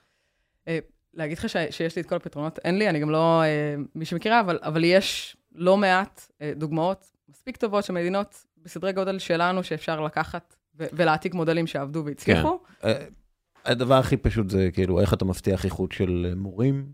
אתה מבטיח הכנסה שהיא לא מבישה נכון. למורים. אז זה אותו דבר עם מאמנים. אתה צריך להבטיח למאמן שמתמודד עם הילד אולי שעה וחצי ביום, אבל הוא צריך להיות מורה טוב על ידי זה שהוא עובד שמונה שעות בשביל השעה וחצי הזאת. ובשביל שיעבוד שמונה שעות על זה, הוא לא יכול לעבוד בפלאפל או במונית. הוא לא יכול. אז צריך להבטיח לו הכנסה מספיק טובה, כדי שיעבוד באמת השמונה שעות האלה, כדי להיות מאמן טוב יותר בשעה וחצי לילד. ושוב, זה, בכדורגל פה בישראל לא, לא כל כך, מה, הוא עובד שעה וחצי, מה לתת לו 8,500 שקל, מה, אתה משוגע? אני אחראי עכשיו על תוכנית אה, ניהולית למנהלי מועדוני כדורסל, עוד מעט גם הכדורגל ייכנסו, יחד עם ערכים בספורט, מבקר אקדמי טונו. אה, שמי שעומד מאחורי זה, זה בית הנשיא וסילבן אדמס וכן הלאה וכן הלאה. אני uh, הייתי בשולחן העגול uh, של התוכנית הזאת, שנייה לפני שהיא קמה. יפה, ואני חייב להגיד שבטח בכדורסל, אני רוצה להאמין שגם בכדורגל, אני מקבל אוזן מאוד מאוד מאוד קשובה, כי התוכנית היא תוכנית באיך אני לוקח את המועדון, ושם דגש יותר בהיבטים החינוכיים, ערכיים, חברתיים, קהילתיים. אוזן מאוד קשובה של מנהלי המועדונים. כדי באמת לשפר את, ה, את המצב. כלומר, ברמה הניהולית לפחות, יש ממש... אה, עכשיו, זה לא סתם שזה מס שפתיים כזה, הם שמה, הם משקיעים, הם בתוך זה, הם ממש בתוך זה. הם מאוד מאוד רוצים לעשות שינוי. מה דעתך על uh, כל הסיפור של הכדורגלנים שלא לבשו חולצת תמיכה בלהט"ב? שאלה מורכבת, אה, זו שאלה שאגב אנחנו מתמודדים איתה גם, גם במקום עבודה שלי. על מה קורה כשערכים אה, מתנגשים, או אמונה אה, דתית מתנגשת עם, אתה יודע, איזושהי אמונה אזרחית של שוויון, צדק אה, וכולי. אני חושבת שבסופו של דבר, אתה יודע, זה לא, אי אפשר להכריח אף אחד לעשות משהו שהוא לא מאמין בו, ועדיין, רוב שחקני ליגת העל כן לבשו את החולצות, אז אפשר לבחור להסתכל על 1, 2, 3, ואפשר גם להסתכל על, על התמונה הרחבה יותר. אה, אבל, אבל אני חושבת שזו בחירה אישית של כל אדם, איש איש באמונתו יחיה. ואני לא חושבת שאפשר לכפות, גם במקומות האלה. אגב, זה לא היה שם שום עניין של כפייה. אתה רוצה להראות שאתה לא תומך בלהט"בים? סבבה, אנחנו עכשיו יודעים את זה שאתה לא תומך בלהט"בים. נכון. ככה אני רואה את זה. סבבה. אבל זה לא שם כן. אותם קצת במקום בדיוק מה שעכשיו אוריאל אומר? שאם הוא לא תומך, אז הוא לא... זה כאילו אתם אה, קצת אונסים אותו. מה, לא, לא, לא, לא, אל תשתמש בביטוי הזה. מה, מה זה הסנקציות הזה? מה, מה, מה, מה הסנקציה בעצם? אה, חברתית. אתה חושף את מי שאתה. כן, חשפנו את פרצופך. אם, זה הסנק... אם מבחינתך זה סנקציה, וואלה, סבבה, עשינו את העבודה. אם אתה חושב שזה לא בסדר, סבבה. לא, זאת לא הייתה המטרה, אבל אני חושבת שבסופו של דבר, הרי אם הם לא היו רוצים במרכאות להיות חשופים אז הם היו שמים את זה, ואולי, כן? ואז, ואז לא uh, חשופים לביקורת uh, ציבורית כזאת או אחרת. אבל אני חושבת שבסופו של דבר, uh, אם זה, זה ערכים שהם עומדים מאחוריהם, ו- וזה מי שהם, זכותם. זאת אומרת, אני לא, uh, אני לא זאת שיכריח אף אחד. מסכים. אם אתה נגד, uh, אם אתה בעד גזענות, אתה, אז אתה גזען, נכון? אם אתה בעד להטופוביה, להטופוביה אז אתה להטופוב. אין פה, זה אי אפשר, אי אפשר, אי אפשר ללכת, אי אפשר, אתה לא יכול להיות... לא, לא, אתם כפיתם עליי, אתם... זה, אני לא... חביבי, כל מה שביקשו ממך זה להביע תמיכה בצעירים שהם להט"בים. אוריאל, קרין אומרת משהו אחר. אתה מדבר או-או. אמ, קרין, את אומרת, יש כאן סט ערכים, יש כאן כמה דברים שהבן אדם מביא אמ, את ערכי האמונה שלו בדת, וזה מה שזה, וזה מתנגש. אם הדת היא להטופובית, נכון. אז זה מה שזה, נכון. אין מה לעשות, זה מה שזה. אתה בוחר להיות דתי, אוקיי? אם הדת שלי זה לשנוא את כל, כל בן אדם שהוא, שהוא לא לבן. יש כאלה דתות, דרך אגב, כן? אז הדת הזאת היא גזענית, מה לעשות? מה לעשות? אין מה לעשות. אוקיי. אמ, אגב, זה גם, זה גם בעיניי נתון לפרשנות, הרי זה לא שאין רבנים, אה, אה, גם יהודים, שכן הולכים למצעד הגאווה בירושלים כן. וכולי וכולי, כל אחד בוחר לעצמו את הסט הערכים שלו. נכון. לא, אבל זה שאת מכילה את זה, אני, אני מאוד אה, מתחבר ל... איש באמונותו יחיה, סבבה. שיחקת בחו"ל, מה הכי תפס אותך בהתנהלות של המועדון? אמ, ביחד, כאילו, בהשוואה למועדונים אה, בישראל. החוויה הראשונה שלי בחו"ל אה, הייתה, אמרתי, ב-2008 באיסלנד, אה, השוויון. זאת אומרת, שם פתאום, פעם ראשונה בחיים שלי, שהרגשתי שהייתה קבוצת גברים למועדון והייתה קבוצת נשים למועדון, והתייחסו אלינו בדיוק באותה צורה, חדרי הלבשה שלנו נראו אותו דבר. הציוד, הקהל במשחקים, תוכנית תקצירים באותה אורך. זאת אומרת, אני הרגשתי שוות ערך, שווה בין שווים, פעם ראשונה, ואני חושבת שגם ה... זה בטח עשה לך טוב. כאילו, זה, אני מתאר לעצמי שזה... החוויות שלי בחו"ל זה, זה היו מאוד אבני דרך מעצבות בתפיסה שלי על, על איך דברים כן צריכים להתנהל.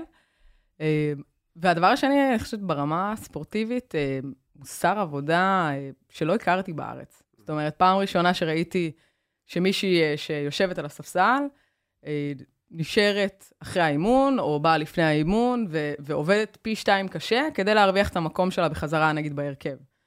אז זה כאילו נתן לי איזושהי דוגמה כזאת לאיך ספורטאי וספורטאית צריכים להתנהל במקומות האלה.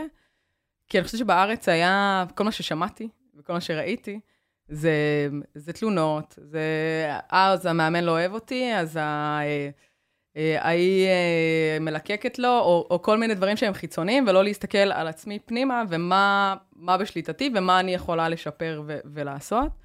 ואני זוכרת שהסתכלתי על זה בהערכה מאוד גדולה כזאת של, וואו, אנחנו מתאמנות 7-8 פעמים בשבוע, והיא עוד מגיעה מהעבודה, ועדיין תישאר את העוד חצי שעה, או, ת, או תבוא יותר מוקדם, כי היא מסתכלת קודם כל על עצמה, ומה היא עושה כדי כן. להפוך להיות יותר טובה, ו... ודרך המגרש. תגידי, קרינה, את עכשיו יושב ראש, את מאוד חזקה גם, כל מה שאמרתי, מסט ערכים, ואת לוקחת את זה ממש קדימה. אני שואל כאילו עכשיו ביום שאחרי, את רואה את עצמך הולכת עוד צעד אחד קדימה ברמה, נגיד, הפוליטית? משהו שאני מניח שקרין בת העשר, הייתי שואל פוליטיקה, הילדה המופנמת תגיד בטח על מה אתה מדבר בכלל, אבל אני שואל עכשיו, כי, כי את רוצה להשפיע חברתית, נכון? זה יכול להישאר ככה ברמת הכדורגל, השאלה אם את מכוונת יותר אה, רחב. אה, כשהייתי ילדה ושאלו אותי אה, מה את רוצה להיות כשתהיי גדולה, אז אמרתי ראש ממשלה. וואלה, זה מפתיע. כן, אז אני חושבת שקצת הלכתי בכיוון ההפוך. כאילו, ככל שיותר גדלתי, וראיתי כמה איכסה יש בפוליטיקה, אז, אז כאילו זה, זה משך אותי דווקא לכיוון האחר. אני חושבת שכמו כל דבר בחיים, הרי בסופו של דבר אפשר להשפיע על המערכת מבחוץ, או אפשר להשפיע עליה מבפנים, זה נכון לכדורגל, זה נכון לפוליטיקה. never say never, אה, גם הגיעו הצעות כאלה ואחרות, גם הואשמתי בסיבובים פוליטיים אה, דרך הכדורגל. אני חושבת שהדבר שהכי חשוב לי זה כן לייצר השפעה. אה, טוב לי במקומות שאני נמצאת בהם כרגע. מה יהיה בעתיד? אין לי שמץ של מושג. אולי, קודם כל, את לא תהיי שרת הספורט במדינת תל אביב, שתקום בעל כורחה. כן. כן, זה לא מצחיק. זה לא מצחיק. זה כאילו קצת מצחיק, אבל זה לא מצחיק. ממלכת ישראל וממלכת יהודה, אנחנו אה, מדברים על זה הרבה בינינו. אה, המודרנית, כן, לגמרי. אה, תגידי, יש לי שאלה כאן בקטע הזה. את חושבת שכל הסיפור עכשיו של המחאה, נכון שהיא תגיע, אפרופו הלהט"ב, למרות שזה לא קשור, אני לא מחבר בין השניים. כן. את חושבת שזה נכון שהיא תגיע למגרשי הכדורגל? זה נכון שהכדורגלנים ייקחו חלק בדבר הזה? או שלא, זה כאילו מערב פוליטיקה, אבל מצד שני זה דמוקרטיה, ואיך, כן, תראה, קודם כל, אה, הרבה שנים חיינו באיזה פיקציה שכאילו אה, צריך להפריד בין הספורט לפוליטיקה, אבל, אבל כל דבר בעולם הזה הוא פוליטי, כולל הספורט. אני, אני חושבת שבשנים האחרונות אנחנו רואים אה, הרבה הרבה יותר ספורטאים וספורטאיות שכן מבינים שיש להם אחריות חברתית, שכן מבינים שיש להם כוח, ובוחרים לנצל את זה לאקטיביזם, למטרות כאלה ואחרות. אם, אם יש שחקני כדורגל, שחשובים להם הערכים אה, שאנחנו מדברים עליהם, שהמחאה נושאת אה, על דגלה, אז כן, אה, אבל, אבל לא בצורה, אתה יודע, קולקטיבית, כי בסופו של דבר יש... יש... אבל למה לא, בוא, בוא ניקח את זה ללהט"ב. Mm-hmm. אני לא קושר ברמת התוכן, אלא ברמת האיך. אה, כמו שאמרת, יש את המחאה, אתה לא רוצה להיות במחאה, אל תהיה במחאה.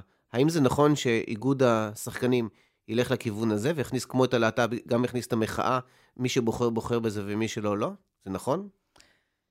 תראה, מי ש... הרי אנחנו לא מארגני התחרות. אנחנו ארגון שחקני ושחקניות הכדורגל, יש לנו אה, אה, מטרות ברורות ו- ותפקידים ברורים אה, בעולם. אנחנו כן יכולים ליזום קמפיינים כאלה ואחרים, אבל בסופו של דבר, מי שמאשר את זה במגרשי הכדורגל, לא מביא, נגיד, אג'נדה כזאת או אחרת, זה, זה המינהלת. אה, אתה יודע, זה, הם, הם אלה שמנהלים כל שבוע, שלפעמים קצת אבסורדים, אתה יודע, זה כמו ביום האישה, שאומרים... אה, חולצות אה, למען יום האישה, אבל, אבל המנהלת לא רוצים, נגיד, להכניס בכלל קבוצות נשים. כן. אה, שזה כאילו, אתה יודע, איזשהו פרדוקס כזה, או, אתה יודע, שאומרים אה, כדורגל לכל המשפחה ויש פרסומת של אבא עם ילדה, אבל, אבל שוב, כן, כאילו זה נשים לא, זה... זה לא פרדוקס, זה, זה בין אמר לעשה טק פרסה, כאילו, כן. טק טק פרסה. כן, אה, אז בסופו של דבר ההחלטה הזאת, אתה יודע, היא תהיה של, של המינהלת, אם הם רוצים להכניס את אם הכדורגל. את היית עכשיו יושב ראש המינהלת, מה דעתך? אני, אתה יודע, אני חושבת שאפשר להבין באיזה צד אה, של המפה הפוליטית אני. אמ, אני כאזרחית... סמוטריץ'. בן גביר. רואים עלייך. כן, אני, אני כן מודאגת מאוד מהרבה מאוד תהליכים שקורים פה אה, עם הממשלה החדשה, אבל, אה, אבל אני לא, זה לא שאני חושבת שברמה הארגונית, זאת אומרת, לא צריך להכניס אה, כל ארגון לתוך הדבר הזה, כי אני מניחה שיש גם לא מעט שחקני כדורגל, אתה יודע, ש, שלא מרגישים עם זה בנוח. אה, או חושבים אחרת ממני. אה, אז, אז לא הייתי עושה את זה ברמה הארגונית, אבל אני חושבת שכל מי שחשוב לו לא כשחקן כדורגל או שחקנית כדורגל, אלא כאזרח או אזרחית, אה, יש את המקומות לעשות את זה. מתחבר. אנחנו עכשיו שאלות קצרות עם תשובות, שאת תחליטי אם הן קצרות או לא. איך בוחרים אנשים לעבוד איתם? רגע, תעמוד פרופיל, בוא נראה. אפרופו ההוא שבהתאחדות. כן. אה, אני חושבת שזה, כאילו, הדברים שהכי חשובים לי זה, זה סט תכונות, אה, ש, שהרבה מהם לוקחים גם מהספורט. אתה יודע, שזה מוסר עבודה ואמינות אה, ואותנטיות ו... אה, וסט של, אה, אתה יודע, אינטליגנציה וכולי וכולי. אה, אני חושבת שגם כן מה שחשוב, והיום יותר מבינים את זה, בטח אתה מכיר את זה יותר טוב ממני, אבל כל מיני תיאוריות כזה של אדיג'ס, אה, של להרכיב פאזל. כן. אה, שאם קארין טובה ב-X, אה, אבל לא כל כך ביכולות של סדר וארגון, אז אני צריכה להדאיג גם מישהו ש, שטוב בזה. את יודעת שיש חברה הולנדית שכבר עושה את זה? כן? כן.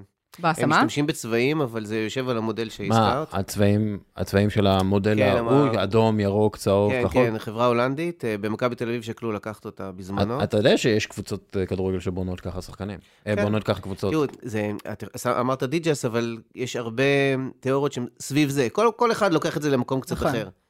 אבל כן, זה כבר, זה כבר קיים. כן. זה כבר קיים. אני יודע שברנדפורד למשל, בונה ככה. יש שחקנים, כאילו, הם לפי צבעים, חסר לנו אדום, חסר לנו צהוב, חסר מהמם. לנו ירוק. אה, שזה כאילו אה, סוגי אישיות. זה- זה ה... זה התפ- זה אני התפיסה. אני חושב שזאת ההרצאה הכי אה, מעניינת. תמיד אני, כשאני נותן את זה, תמיד אנשים מה זה נדלקים, כי כן. היא גם מאוד, זה מאוד, מודל מאוד ידידותי, קל להבין נכון, אותו. ואחר כך מאוד קל, כיף לדבר אותו. נכון, נכון. אז כן, לא סתם זה נכנס. כי אז אה, גם כל אחד יכול להגיד, "אמ, אני אדום. אני צהוב, כן. אגב, הצבעים זה, זה אפילו עוד יותר יפה, כי הדיג'ס לא דיבר צבעים, זה עוד יותר הפשטה של כן. ה... הפשטה לא מקום של פשטני. שזה בעיה לעברי. צבעים. מה אני? אפור. איך יודעים שעושים עבודה גרועה? אני חושבת שהרבה, אתה יודע, בחיים אנחנו, יש אה, בסוציולוגיה את ה-looking glass mirror, כאילו אנחנו מקבלים פידבק כל הזמן מהסביבה שלנו. יש הרבה אנשים שהם, שהם כן עם מודעות, יש הרבה אנשים שהם חסרי מודעות, אבל, אבל הפידבק הזה שאנחנו מקבלים מהסביבה שלנו, אה, אז זה נראה לי איזשהו אה, אה, אינדיקטור אה, טוב כדי לדעת מתי אנחנו בכיוון ומתי אנחנו לא בכיוון. אה, אותו דבר לגבי ה- איך משתפרים, או איך אה, מקבלים ביקורת שהיא, שהיא כן בונה ועוזרת לנו להבין מה, מה צריך לשפר. אה, אבל, אבל הרבה פעמים זה פשוט פידבק בחיים או תוצאות. כאילו, אם אני, אם שיחקתי לא טוב, או הקבוצה שלי שיחקה לא טוב, אז הפסדנו, ויודעים, פשוט. כאילו, ויודעים. כן. כן. ספורטאים פשוט יודעים. אז, כאילו, עבדתי לא טוב, הם יודעים, הם יודעים את זה פשוט. ואם הם אמיתיים מספיק עם עצמם, הם גם יודעים איך אה, לתקן את זה. נכון, שזה גם אחד המפתחות, אה, אחד הכי משמעותיים נראה לי לספורטאי וספורטאית מקצוענים. המודעות העצמית. כן. בוחן עצמי. כן. בוחן מציאות. דברים שאת לא מוכנה להתפשר עליהם. הערכים שלי, כל מה שקשור בשוויון, צדק, אה, אמת, זה, זה דברים שהם מבחינתי ייהרג ובל יעבור. מקור המוטיבציה שלך. אני אפשיט את השאלה עוד יותר. אם המוטיבציה היא בצל, ובתוך בצל יש את, ה, את הגרעין הזה, ש... שדרך דרך אגב, הוא הכי טעים, חותכים אותו, שמים אותו בסלט, מעולה. אה, מה זה הגרעין הזה? הפשטה. אתה הפשטת את הבצל. כן, קילפתי בצל. אמ, אני חושבת שהגרעין של הבצל אמ, זה רצון לחיות חיים שהם מספקים ובעלי משמעות. בשכבות אחרי זה, אה, זה איזשהו רצון ברמה האישית להיות הגרסה הכי טובה של עצמי, שזה אומר כל הזמן ללמוד ולהשתפר ו- ו- ולהתפתח אה, לאורך השנים, ולא לא להיות סטטית אה, ברמה האישית. וברמה הרחבה יותר, שהעולם שאני חיה בו... הקליפת בצל החיצונית? כן. החומה? כן, אז, אז אני חושבת שאחרי זה, זה, זה רצון להשתפר, אבל גם רצון לשפר את, את העולם שאני חיה בו. קודם כל שאלה חשובה, איזה בצל את? סגול או לבן? אה, לא, סתם, סתם. אה, אבל אה, מה זה משמעות מבחינתך? אה, משמעות, אתה יודע, זה, זה משמעות כמו מנהיגות, זה, זה מושגים שהם מה- מופשטים. כן, מה אה, יעניק, כאילו, מה ייתן לך משמעות? כאילו... אז, אז מה שנותן לי משמעות זה, זה השכבת בצל החיצונית, של איזשהו רצון מאוד גדול אה, להשאיר את, את העולם הזה, את המקום הזה, קצת יותר טוב מ- מזה שאני נולדתי אליו, הגעתי אליו. העולם הקטן של הכדורגל נשים, או העולם בכלל? אה, העולם בכלל, אני חושבת שאני פועלת בכמה זירות שהן לא קשורות אחת לשנייה. אה, אתה יודע, ה-day to day job שלי אין לו שום קשר לספורט. מה הוא? אה, אני פסיכולוגית חברתית במרכז אקורד, אה, שהוא יושב תחת האוניברסיטה העברית, שהחזון שלו זה לקדם יחסים בין קבוצות, כלל הקבוצות החברתיות בישראל, ערבים, יהודים, חרדים, אתיופים וכולי, יחסים מיטיבים שמכבדים, שוויוניים, צודקים. אה, אז יש לנו כל מיני פרויקטים כאלה ואחרים. אה, שמאלנית ארורה. יש לכם אה, קרן שתומכת דרך הספורט, אה, מזרימה כספים כדי לקדם את הדברים האלה? אה, אין לנו שום קשר לספורט. וואלה. זה, זאת אומרת, כל העשייה שלי היא, לא בספורט, היא בהתנדבות לחלוטין בעולמות אחרים. זה, שם, זה מה שמשלם את המשכורת, בסופו של דבר, אבל, אה, אבל כן קיבלתי אור ירוק אה, להתחיל שני פרויקטים אה, מחקריים בהקשר של ספורט ומגדר, אז, אז אנחנו מתחילים לצעוד בכיוון. באיזשהו מקום, אחת מהבעיות הגדולות של החברה הישראלית, זה שנתנו לש"ס בעצם להיות מי שמתעסקת עם העניים, מי שמתעסקת עם הרווחה. זה מפלגת העבודה עשתה אפילו, זה לא, זה בכלל לא קשור לליכוד, לא קשור למצב הנוכחי עכשיו. ומה שקרה זה שעולם אה, תוכן מאוד דתי, אה, מאוד לא דמוקרטי, נכנס אה, בשורשים של הרבה מהפריפריה הישראלית. ואני חושב שהספורט יכול להיות הש"ס החילוני, או הש"ס הדמוקרטי, או הש"ס השמאלני, חלילה. שפשוט את הערכים האלה של לקיים מדינה מתפקדת, לקיים אה, חברה מתפקדת, חברה דמוקרטית, חברה חופשית, אפשר להעביר דרך הספורט. אבל בשביל זה צריך להשקיע במאמנים אה, ש, שיהיו גם בני אדם, יהיו גם מחנכים, ויגיעו לפריפריה וילמדו שם כדורגל או כדורסל או התעמלות, ו- ויגעו בחיים של הילדים האלה אה, וישפרו אותם. אה, ולא ישפרו אותם למען מפלגה מסוימת, ישפרו אותם למען אה, כולם. כן, גם, גם סולידריות וקוהיז'ן. ו... כן, אה, אה, סתם עניין בריאותי. אנחנו מדינה עם הכי הרבה סוכרת ילדים. מטורף. זה, זה, זה מטורף, זה מטורף, זה לא נורמלי. נכון. אמ, אוקיי, מה החרטה הכי גדולה שלך? נצמיד את זה לספורט, כן? כן. לא, לא צריך... אה, חרטה הכי גדולה. אני, כאילו לא קופץ לי כלום. אני, אני בטוחה שיש כאילו עשרות בדרך, אבל אני חושבת שאני משתדלת לחיות בלי חרטות. אה, זאת אומרת, גם אם עשיתי טעות כזאת או אחרת, זה, זה קצת כמו אה, משפט של קובי בריינט, שכאילו אין דבר כזה כישלון. כישלון זה רק אם אתה מפסיק לנסות. זה לא משפט שאת אומרת לעצמך, כי במהות שלך, גם כשאמרת על אותו סיפור בהתאחדות, שאפילו אכלת את עצמך, למה לא הגבתי יותר חזק? מהמם. זה דווקא מרגיש לי באוטומט שלך, את מאוד עסוקה בדיאלוגים שלך עם עצמך. כל הזמן, כאילו איזושהי רפלקציה עצמית ודיאלוג עם עצמי. אני יכולה להגיד לך שבקיץ, כאילו כשניהלנו את המאבק אה, אה, לשוויון מול נבחרת הגברים, ש... בוא נראה מה יקרה, כן, אה, הייתי, אתה יודע, מ-8 בבוקר עד 3 בלילה בטלפונים ונכנס למיטה, וכותבת לעצמי אה, מניפסטים שלמים של פירוק התנגדויות, ואתה יודע, תגובות כאלה ואחרות. אה, המוח שלי הוא... פירוק התנגדויות? ש... של אה, גם האנשים שאנחנו יושבים איתם למשא ומתן, גם ברמה הציבורית הרחבה, מתוך הבנה שכן צריך אה, אה, לסחוף אחרינו אנשים שיתמכו, כי זה מפעיל יותר לחץ. אה, אז, אז כן, המוח שלי הוא כל הזמן אה, כזה על 400, אה, אבל, אבל אני חושבת ש... אתה יודע, זה, זה, זה חלק ממי שאני, וזה חלק ממה שמניע אותי קדימה כזה ברמה הרחבה יותר. אמ, אז אין אה, חרטה גדולה ספורטיבית שאת יכולה... לא, עזבי, בסדר. אמ, מה הדבר הכי פוגעני שאמרו לך? אה, מלא דברים. אמ, את רוב האש, כאילו, אתה יודע, ציבורית חטפתי, חטפתי בכלל שהתחלתי לצאת עם, עם ישראל או גלבו, אחרי שהוא יצא מהאח הגדול, אז הוא היה כזה נורא בתודעה הציבורית, ו, ותקפו, אתה יודע, מאיך אני נראית, לכל דבר באיך אני מדברת, בכל. ממש כזה, אתה יודע, objectification כזה של כן. כל מי שאני, איזושהי החפצה. אבל הכי פוגעני, אני חושבת שזה אולי אחד הדברים שהכי מעצבנים אותי, זה, זה אולי לא הכי פוגעני, אבל אני חושבת שהוא הכי מסוכן. זה המקום הזה של להאשים אה, נשים אה, ואותי, ב, כאילו בהאשמות שווא אה, כלפי גברים. כאילו שאנחנו מנהלות מלחמה כנגד גברי העולם, כן. אה, וכל אישה היא אה, אה, סכנה ואיזושהי מתלוננת שווא בפוטנציה. אני חושבת שזה הדברים שהכי אה,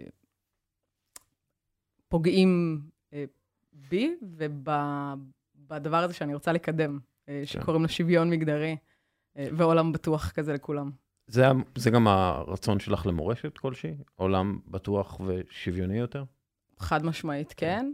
אה, אני פשוט חושבת שזה, אתה יודע, בתקשורת היו לא מעט אנשים, קולגות שלך, שפמפמו את הנרטיב הזה על התלונות שווא ועל הנשים המסוכנות האלה, שזה זה, זה לוקח אותנו, אתה יודע, עם מיטו זה כמה צעדים קדימה, זה מסוג הדברים ומסוג ה... הנרטיבים שלוקחים אותנו כמה צעדים אחורה. אמ, כי, כי צריך להגיד, אתה יודע, כמות הנשים שלא מתלוננות, שעברו הטרדה מינית בספקטרום הקל ואונס בצד הקשוח של, של הספקטרום הזה, הוא הרבה הרבה יותר גדול מאשר כמות כן. של מתלוננות שווא. האם את, כבת 13, היית אוהבת את מה שאת עכשיו? אני חושבת שכן. אני מאוד שלמה עם, עם מי שאני, עם המקום שאני נמצאת בו. אה, אז כן, אני חושבת ש... אז את בת 13 שלך. אה, אומרת, כל הכבוד, קרין. כן. כן. איזה כיף זה להגיד לעצמי כזה דבר. לגמרי. נכון? אה, לגמרי. כאילו, אני מסתכלת במראה... זה תחושת סיפוק גדולה. כן, כן. שלמה ושמחה עם המקום שאני נמצאת בו היום. אשריך. תודה. עצה אחת לחיים? אמ, כאילו זה מורכב משני חלקים. אחד זה להציב מטרות אה, או יעדים של מקומות שאנחנו רוצים להגיע אליהם, ושתיים, זה קצת מתחבר לעצה שאתה נותן אה, אה, לסטודנטים שלך. זה המקום הזה של להתחבר לערכים, אני קוראת לזה איזשהו מצפן פנימי. אה, שזה הסט ערכים, אמונות אה, שאנחנו באמת מאמינים בהם באותנטיות. אה, כי מהחוויה שלי, כשזה קורה, כשיש לנו איזשהו יעד, ואז ה-Waze שלנו זה המצפן הפנימי, תקרא לזה אלוהים, תקרא לזה היקום, תקרא לזה מה שתקרא לזה, אבל פתאום כזה כל החתיכות בפאזל מסתדרות, פתאום הזדמנויות נפתחות, דלתות כאלה ואחרות. וזה כאילו הסוד שלי כזה לחיים. כש, כשאני התחלתי לחיות בצורה כזאתי, אז, אז פתאום העולם אה, נפתח, ו, וכל הזמן עוד הזדמנות ועוד איזושהי דלת, ודברים שלא לא דמיינתי ולא חלמתי, אז זה נראה לי הסוד לחיים מוצלחים. שאלה הכי קשה. המלצה על ספר. חשבתי על זה הרבה. אה, זה, זה משהו שחושבים עליו הכי הרבה, באמת, כאילו זה, זה באמת, הדבר שחושבים עליו הכי הרבה, כולם אומרים את זה. כן? כן. אה, אז קיצור תולדות האנושות. אוקיי, נו, זה. זה קיצור, מה? מהדורה מקוצרת. כן, אני חושבת, אני באופן אישי תמיד שואבת השראה כזה ממאבקים היסטוריים כאלה ואחרים, מהסופרג'יסטיות, זכות הצבעה לנשים, למרטין לותר קינג, לאיזשהו איש או אישה או חבורה של אנשים. שבאמת האמינו בכל ליבם באיזשהו רעיון כזה, שכולם אמרו שהוא לא אפשרי והם משוגעים, וכן היה צריך את המשוגע או המשוגעת הזאת כדי לדחוף את העגלה הזאת. אז, אז קיצור תולדות האנושות, אני חושבת ששם דברים בפרופורציה גם על עצמנו כאיזה גרגר חול בתמונה כן. גדולה יותר, וגם תן איזשהו timeline מעניין. לפני זה כמה שבועות, השתמשתי הרבה מאוד לפני המון שנים בעץ הנדיב. הוא סיפור, סיפור ילדים, אבל... והרבה זמן לא השתמשתי בו, mm-hmm. והקראתי אותו ב... באחת ההרצאות, והתרגשתי עד דמעות. ממש, כאילו... זה סיפור קשה, קשה, קשה, באמת. מאוד אשכנזי. סיפור מאוד אשכנזי. לא, סתם. קרין סנדל, תודה רבה לך. תודה לכם, היה כיף. גם לנו. יובל עוז, מרגישים NBA. אנחנו נדבר על ה-NBA. מה המצב? כן, זה, זה יהיה מפתיע אם תביא אותי לא לדבר על NBA, לשם שם. כן, אנחנו עם אה, יובל עוז, מרגישים NBA. בוא נדבר על... הוקי. כן. בוא נדבר על ה-NHL. אמ, אוקיי, אז, אז ככה, כשאני מסתכל על, ה, על, ה, על התקופה הקצרה שאחרי ה trade deadline, אני תמיד מנסה לחשוב איזה קבוצה הפכה את עצמה לקבוצה שקרובה יותר לזכות באליפות. עכשיו אנחנו רואים שבשנים האחרונות שבשביל לזכות באליפות ב-NBA צריך קבוצה שבכל רגע נתון, ראית מה עשיתי פה? אה, יש לה ארבעה שחקנים שיכולים לקלוע וחמישה שחקנים שיכולים לעשות הגנה סבירה פלוס פלוס. וצריך סגל שיודע להוציא את הטוב ביותר מכוכב אחד או שניים.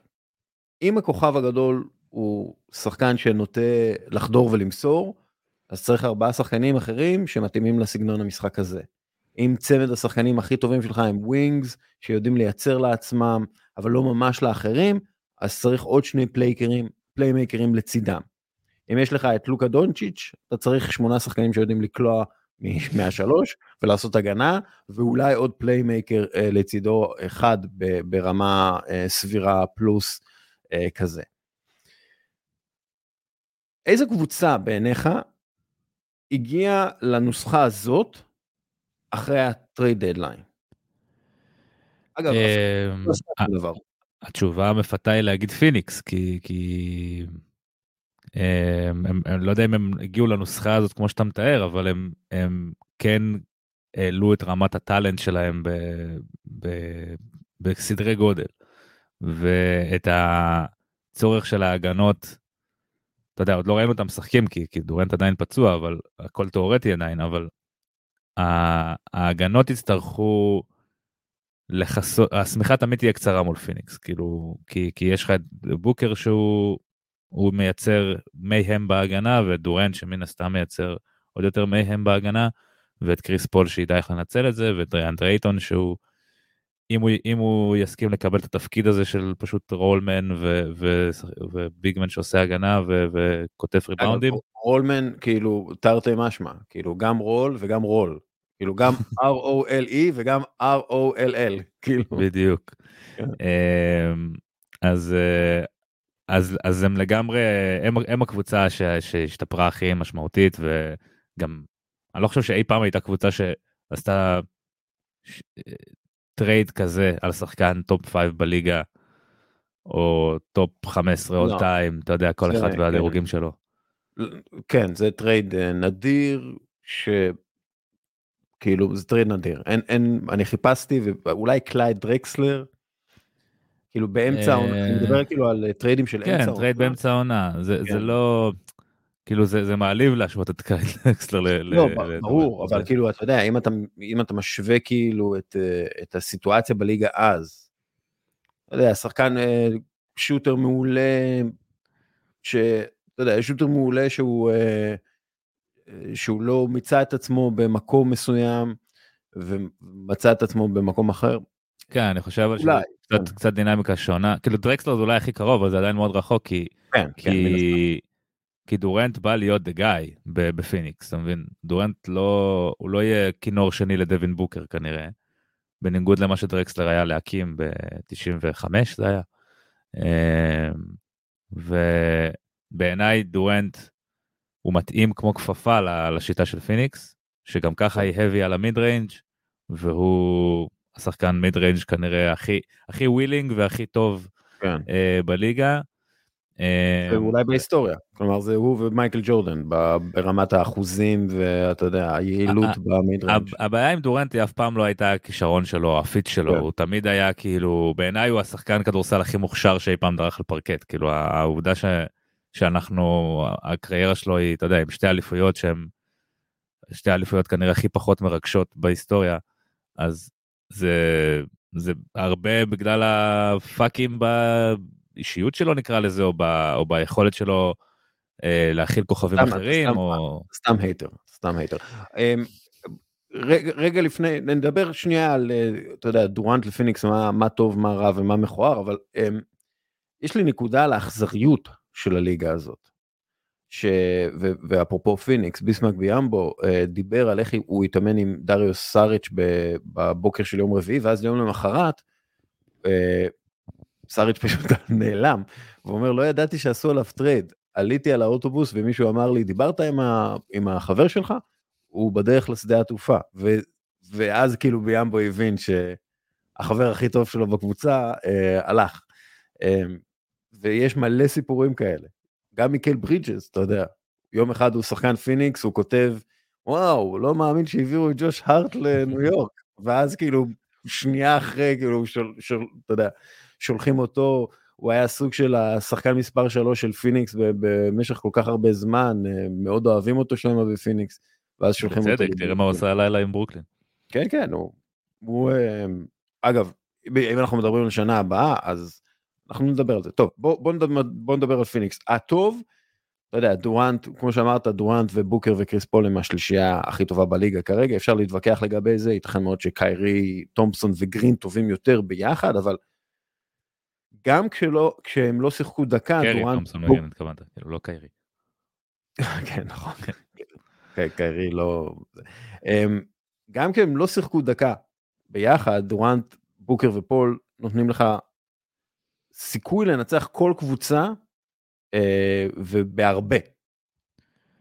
כן, התהיות שלי לגבי פיניקס הן לא לגבי ה fit של דורנט עם בוקר ופול, הם, הם יותר על העומק ועל ה mental toughness שלהם, אני חושב, בפלייאוף, כי אני חושב שקבוצה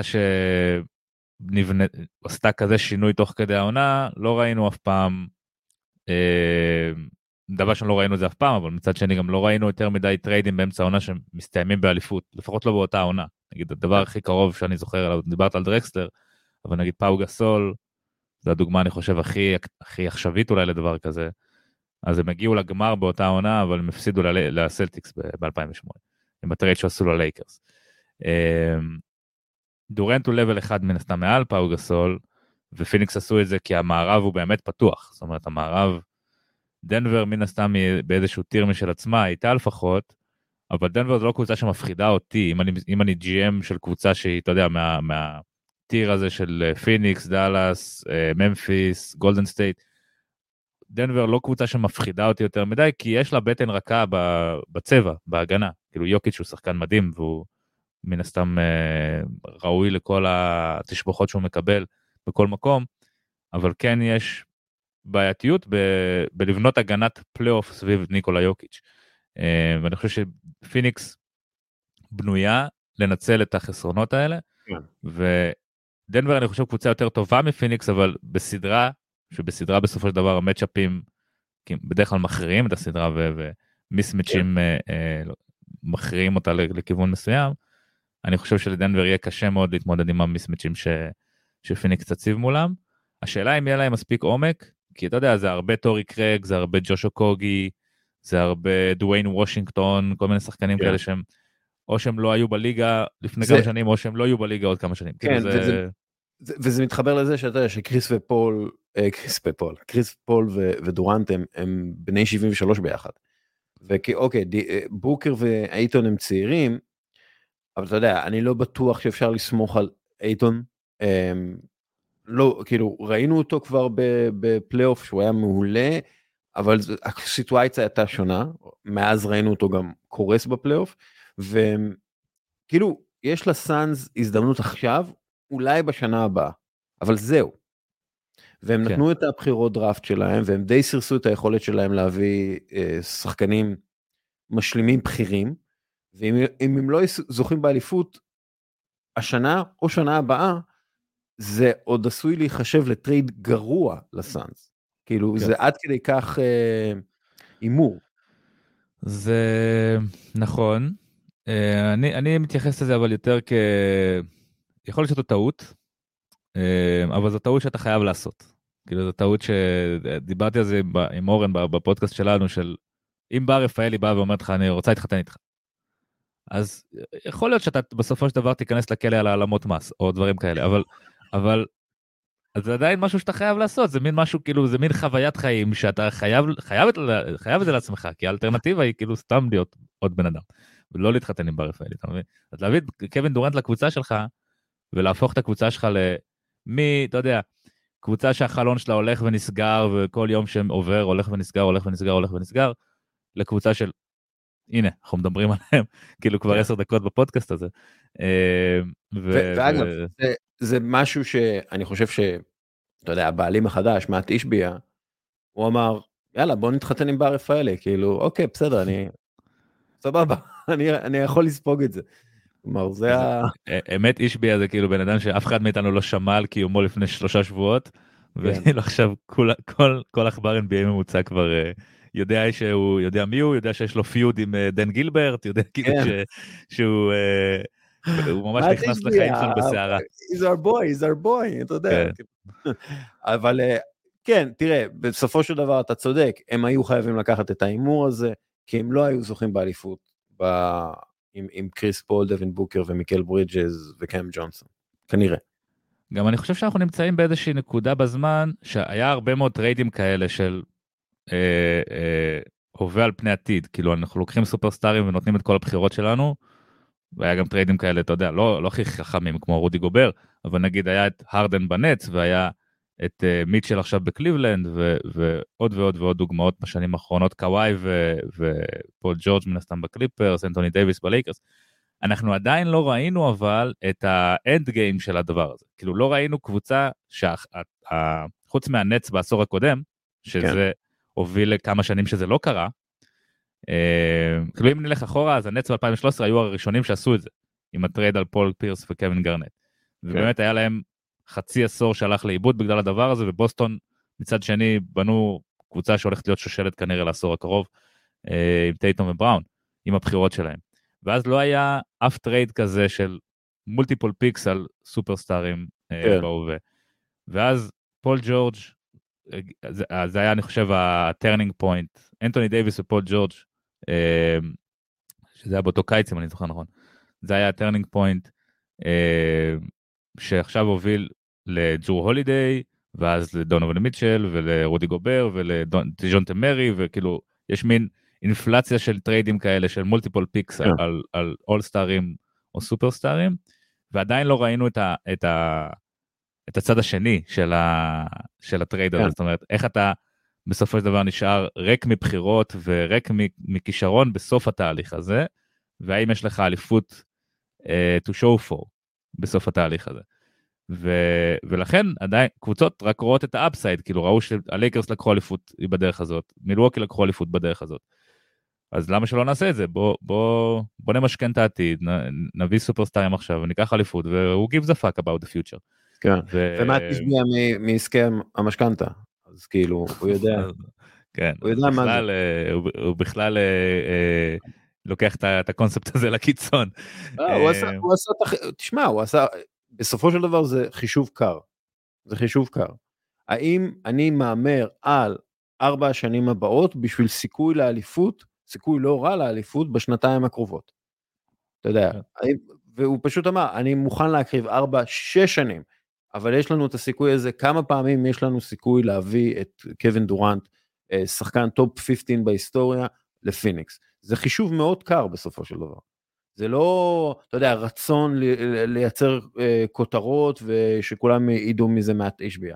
אולי גם, אבל בסופו של דבר הוא עשה את החישוב, הוא אמר, עדיף לי עכשיו, בשנתיים הבאות, אולי שלוש, לנסות לזכות באליפות, כי אני יכול לזכות באליפות עם דורנט, ואם זה יעלה לי אה, את השש שנים הבאות עד 2030, בסדר, נבנה משהו אחר. כן. אני חושב שזה חישוב, אתה יודע, בסופו של דבר חישוב מעניין ו... ויכול להיות מאוד מאוד טוב. כן, גם, בוא נעבור גם ל... אני, אני רק אגיד עוד משהו אחד, ש... שהנץ עכשיו בגלגול הזה, החדש שלהם, הם כאילו יהיו עוד איזשהו use case שילמד את הליגה, אוקיי, איך אנחנו, איך, איך כן. עושים בנייה מחדש בלי בחירות. כן. ולאו דווקא בנייה מחדש, כי זה לא בנייה מחדש, אתה לא הולך לעשות טנקינג. אתה הולך לעשות איזשהו משהו שלא קרה כל כך, אני חושב, בהיסטוריה של הליגה. כאילו, אתה עושה בנייה מחדש כשאין לך שליטה על הבחירות שלך, אבל יש לך סוג, יש לך קצת talent, ואתה מביא בחירות של קבוצות אחרות, כאילו, איך, איך אתה אני חושב... לוקח את כל המרכיבים האלה ועושה מהם משהו טעים. אני, אני חושב שהנץ, הם, אמ, הם כבר התפרקו בגלל uh, טריידים בעבר. ויחסית, אתה יודע, כש, כשאתה מסתכל על מה נותר להם, מכל המהלכים, אתה יודע, שהם עשו, להביא את קיירי ואת קווין דורנט וג'יימס הרדן בטרייד ענק וכל הדברים, ובן סימונס וכולי, כל מה שנותר להם מזה, זה בן סימונס בעצם, אבל, שדרך אגב, אני בכלל לא בטוח שיש לו עתיד בליגה, אני לא חושב שיש לו את היכולות המנטליות לחזור למה שהוא היה פעם, לפי דעתי הוא, אתה יודע, הוא, הוא role player שמקבל הרבה מאוד כסף, זה המקסימום שאפשר להוציא ממנו, נראה עוד. אבל כשאתה מסתכל על השחקנים שהם הביאו, ברידג'ס וקאם ג'ונסון, הם מסוג השחקנים שיכולים להיות אה, אדריכלי תרבות טובה. אה, שניהם שחקני הגנה טובים, ברידג'ס בכלל שחקן הגנה כאילו עם פוטנציאל להיות שחקן ההגנה של השנה, הוא, הוא חרוץ, הוא לא מפספס משחקים באופן מאוד מפורסם. וקם ג'ונסון הוא שחקן שכל קבוצה צריכה קם ג'ונסון. אמ, ואז אתה יכול כאילו לעשות משהו עם ברידג'ס, ג'ונסון, קם תומאס, אמ, אה, ניק קלקסון, אה, קלקסטון, אה, ואתה יכול לייצר בסיס מעולה לקבוצה שבנויה שוב מתרבות, מועדון בריאה ולא מכוכבים גדולים. ואז אתה לא תלוי באיזה כוכב גדול אתה מביא, אתה מביא את הכוכב הכי מתאים. אתה מביא את השחקן הכי מתאים לתוך התרבות הזאת. וכמובן שהם די זרקו את התרבות הזאת מחוץ ל... זרקו את זה ברגע שהם הביאו את אה, קיירי ודורנט. ודיאנדרה אבל... ג'ורדן. שזה הרגע הראשון שאמרת, אה, אוקיי, הם כן. בעצם ה... דיאנדרה ג'ורדן על חשבון ג'רד אלן, כן? זה, זה, זה עד כדי כך. אז כאילו העידן הכושל הזה, שבסופו של דבר, אתה יודע, הוא לא מבטיח, אתה יודע, ה big three של הנץ שיחקו 16 משחקים, ואפשר לסכם את זה עם עוד uh, של, שלוש, אתה יודע, דרישות לטרייד, uh, אובדן, uh, אובדן כאילו... ונעל uh, אחת uh, גדולה, ומידה 52 כן. בנעל או משהו כזה. מיליון כותרות, מיליון כותרות, זה, זה כן. אבל כאילו, הם עכשיו הם בסיטואציה הרבה יותר טובה מאשר הם היו אחרי הטרייד של קווין גארנט ופול פירס. ואתה יודע, אתה יכול לסמוך על האנשים שיש במועדון, שזה בעיקר שון מרקס, שהוא ידע ללמוד, הוא ידע ללמוד ממה שקרה, והוא יבנה משהו באמת עם תשתית, אתה יודע, טובה לבניית קבוצה בריאה יותר בעתיד. אמ, דיברנו על אה, קיירי מחריב התרבויות. הוא, הוא מגיע לדאלאס. אני רוצה להתחיל עם למה זה טוב. למה זה טוב? יאללה, קדימה, שכנע אותי. כי הוא, הוא שחקן של 27 נקודות למשחק באחוזים מעולים, עם חמישה ריבאונים וחמישה אסיסטים. ו... ואתה יודע, אמ, דאלאס יכולה להיות קבוצה ש... שתקלע 140 נקודות למשחק. אם דונצ'יץ' וקיירי יסתדרו, ו... וזה יעבוד, אתה יודע, ב... בסדרה אחת, ואז הם יגיעו מול אה, פיניקס פצועה והם יצליחו לנצח. ו... הם יכולים להגיע רחוק מאוד עם קיירי ולוקה. דרך אגב, לפי דעתי הם עכשיו על, בסביבות ה-130 נקודות ל-100 פוזיישנים בדקות שלהם ביחד.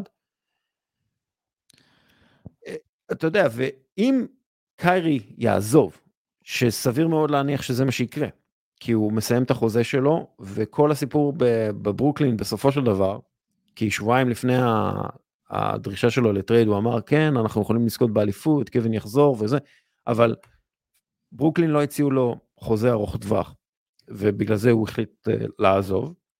אז אם דאלאס לא תציע לו חוזה ארוך טווח שזה הגיוני לא להציע לו חוזה ארוך, ארוך טווח אז הוא עוזב ואז קריסטיאן ווד יעזוב. ואז לדאלאס יש מלא מקום מתחת לתקרת השכר כדי לבנות את הקבוצה מחדש סביב לוקה דונצ'יץ' בצורה כזאת שהם הם, הם יצליחו לבנות קבוצה שתעצים את לוקה דונצ'יץ'. הקבוצה הזאת שדיברתי עליה עם שמונה שחקנים שיודעים לקלוע אה, לשלוש ולעשות הגנה. עכשיו, אם אתה מסתכל על שוק השחקנים החופשיים בקיץ הזה, אז אתה יכול, כן, יש לך את קריס מידלטון, שאני בספק שהוא רוצה לעזוב את מילווקי, אבל יש לך אותו שם. יש את פרד ון וליט, אוקיי? אתה יכול למצוא דרך להביא את בוגדן בוגדנוביץ' נגיד, אם אתה רוצה עוד אה, מישהו שיכול לעשות הגנה ולעשות, לקחת, להיות playmaker ולעשות דברים. יש לך את ג'ורדן קלרקסון, אה, יש את אה, סת' קרי, יש את אה, קלי אוברה ג'וניור, יש את, אה, יש את אה, קווין לאב. די, די, די, אמרת קלי אוברה ג'וניור נפסלת, די. לא, אז זהו, בדיוק. בסופו של דבר, אני מנסה למצוא אופטימיות. לא, לא, אז, אז די, בוא, לא, בוא, צריך... תרד, תרד, תרד לקרקע, בוא, די. אז, אז אני אומר, אם, אם זה באמת לא עובד, אז אתה לא בסיטואציה נוראית. אתה יכול, אתה, יש לך הרבה מקום מתחת ל, ל, לתקרת השכר, אתה יכול להביא את השחקנים שאתה רוצה להביא, ואתה יכול להפוך את דאלאס לקבוצה הרבה יותר טובה אחרי הטרייד הזה. מצד שני. בוא, אוקיי, בוא, אני, מצד... אני לא מסכים עם הלוגיקה הזאת כל כך. אני, אני כאילו חושב, דבר ראשון אני חושב שהחבילה שהם שילמו על, uh, על קיירי, היא חו... למישהו שיש פוטנציאל לא רע שהוא יהיה פורמנס רנטל, um, כי אנחנו, אתה יודע, לצפות מה קיירי יעשה בקיץ זה באמת כן. הדבר הכי הכי אווילי שאני, שמישהו יכול לעשות. כן. אז זה זה כאילו, זה כאילו כמו לצפות איזה אסון טבע יהיה בקיץ. פחות או יותר. האם אה, ה hurricane נפגע, האם ה hurricane נפגע בניו יורק? אולי. אז הם שילמו בסופו של דבר שני שחקנים מאוד מאוד אה, פרודוקטיביים, או כן. שיכולים להיות רלוונטיים בכל קבוצה, גם ב contenderית, ובחירת דראפט Unprotected ב-2029, שזאת חבילה יקרה לשלם ל four months rental אובייקטיבית, בטח ל four months rental של קיירי ארווינג. כן. אמ, וה fit עם לוקה הוא ברור, ה fit, ה on court fit הוא ברור, התקפית הם יהיו קבוצה מאוד מאוד מאוד קשה ל- ל- להגן עליה, גם ככה הם בהתקפה במשחק העומד, הם, הם הקבוצה הכי טובה בליגה כבר עכשיו, וקיירי יוסיף להם עוד מימד של, של transition, ה on court fit הוא ברור. הגנתית, אין שם כלום כאילו זה זה כן. היה להם את דוריאן פיני סמית שהיה ה defender הכי טוב שלהם הוא נעלם. אה, תחשוב שהיה להם כאילו אופציה להחתים את ברונסון בקיץ או לעשות לו extension אתה יודע אם אנחנו הולכים ממש אחורה ואז היה להם גם את דינווידי גם את פיני סמית וגם את ברונסון שאני לא יודע כמה ברונסון יותר פחות טוב מקיירי כאילו אני חושב כן. שברונסון גם culture מבחינת culture הוא יותר טוב מקיירי ומבחינת התפוקה שלו על המגרש אז מה הוא 90 אחוז ממה שקיירי נותן בטח בחודש האחרון שהוא, שהוא מפלצת אז כאילו ההתנהלות של דאלאס היא לא ברורה לי ובסופו של דבר אתה אתה מוותר פה על בחירה ב-2029 שזה אחד המשאבים שאתה רוצה להשתמש בהם כדי לבנות את הקבוצה ליד לוקה ואם קיירי עוזב בקיץ אז אין לך את המשאב הזה. אז סבבה יכול להיות שיהיה לך את הבחירות האחרות שלך כי סוף סוף ה trade של פורזינגיס הבחירה שהם חייבים להעניק סוף סוף אה, אה, אה, תתממש בקיץ ויהיה להם עוד בחירות שהם יוכלו לתת.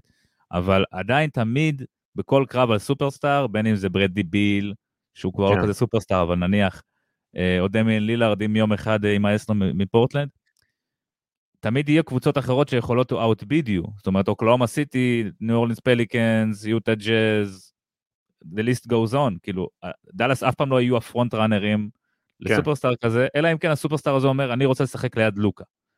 שאתה יודע, זה גם שאלה שאפשר לפתוח אותה, האם, האם לוקה הוא, הוא כזה שחקן שכולם רוצים לשחק לידו, או שהוא קצת הרדן uh, 2.0 או לברון 3.0 של הליוצנטריות uh, מוגזמת כזאת שלא... כן, זה הליוצנטריות, לא... אבל אני אגיד לך, אתה יודע, כי קודם כל אנשים ששיחקו עם, עם, עם לוקה לא אומרים דברים רעים עליו, בניגוד לשחקנים שכן שיחקו עם ג'יימס הרדן וכולי, אתה יודע, בין השורות. אמ, דבר שני, כי לוקה מנצח בפלייאוף, בניגוד להרדן, שכאילו הרדן גם ניצח בפלייאוף בכמה עונות, אבל לוקה כאילו פלייאוף performer בניגוד כן. להרדן. אה, אה, לוקה steps it up, ובאמת, אתה, כאילו כשיש לך כישרון כזה, אז אתה צריך לבנות סביבך. כאילו זה לא, ואם צריך לבנות סביב היתרונות שלך וסביב החסרונות שלך. לוקה לא, לא יהיה מגן טוב בחיים, הוא אף פעם לא יהיה מגן טוב, הוא יכול להיות מגן סביר, הוא לא יוכל להיות מגן טוב, הוא לא יכול להיות שחקן ש, שיעשה לך אה, את המאמץ בהגנה, יעצור שחקנים מלעבור אותו, אה, הוא לא יוכל לעשות את זה. אבל אם אתה, כאילו, אם אתה כן מגיע למצב שאתה יכול לבנות סביבו מחדש, אתה יכול לעשות את זה, אתה יודע, the right way. ובגלל זה אתה אומר, אוקיי, אני לוקח את ההימור הזה על קיירי, ואם זה לא קורה, זה לא קורה. ואז אני אמצא משהו, אז אני אמצא דרך אחרת לתקן את זה. שוב, אני מאוד אופטימי בקשר לזה, כאילו, כשאני אומר את זה ככה, אני מאוד אופטימי. אני חושב שמאוד יכול להיות שלוקה, אחרי שנה הבאה כבר, יגיד, טוב, חבר'ה, לא מתאים לי, תעבירו אותי לריאל מדריד או משהו, אני רוצה לנצח. Um, דרך אגב, אתה יודע, כאילו, ב, ב, גם כשקיירי יהיה במיטבו, הוא יכול להקריס אותך בפלייאוף. הוא אפילו לא צריך להיות רע על המגרש כדי להקריס אותך. Um, סתם להיות מישהו כאדם, אתה יודע, לוותר. Um, עכשיו, כשאתה מסתכל על זה, קיירי ארווינג שיחק באמת עם, עם חלק מהגדולים בהיסטוריה, והוא בחר לעזוב את, ה, את הגדולים בהיסטוריה האלה. אבל אם מוצאים, אתה יודע, אמ, אם מוצאים אותו מהקבוצות שהוא שיחק בהן עם הכוכבים הגדולים האלה, לא רואים איזושהי נפילה בתפוקה של הקבוצות. אפילו בקליבלנד, שם הוא היה בשיא שלו, הוא לא היה שחקן שיש לו, אה, אתה יודע, תרומה של סופרסטאר כוכב על. עכשיו בדקתי את הפלוס מינוס שלו בקריירה שלו, אה, לצד אלו של חלק מהשחקנים שהיו איתו בדראפט. אוקיי? קיירי נבחר מקום ראשון. אז קיירי עם פלוס אה, של 1465, אה, שזה לא רע, כן? אבל אנחנו צריכים לזכור מאיזה קבוצות הוא שיחק בשנים האחרונות. קוואי לנארד, שנבחר 14 בחירות אחריו, הוא עם פלוס 3859. פיי תומפסון, בחירה מספר 11 בדראפט הזה עם פלוס מינוס 3,861.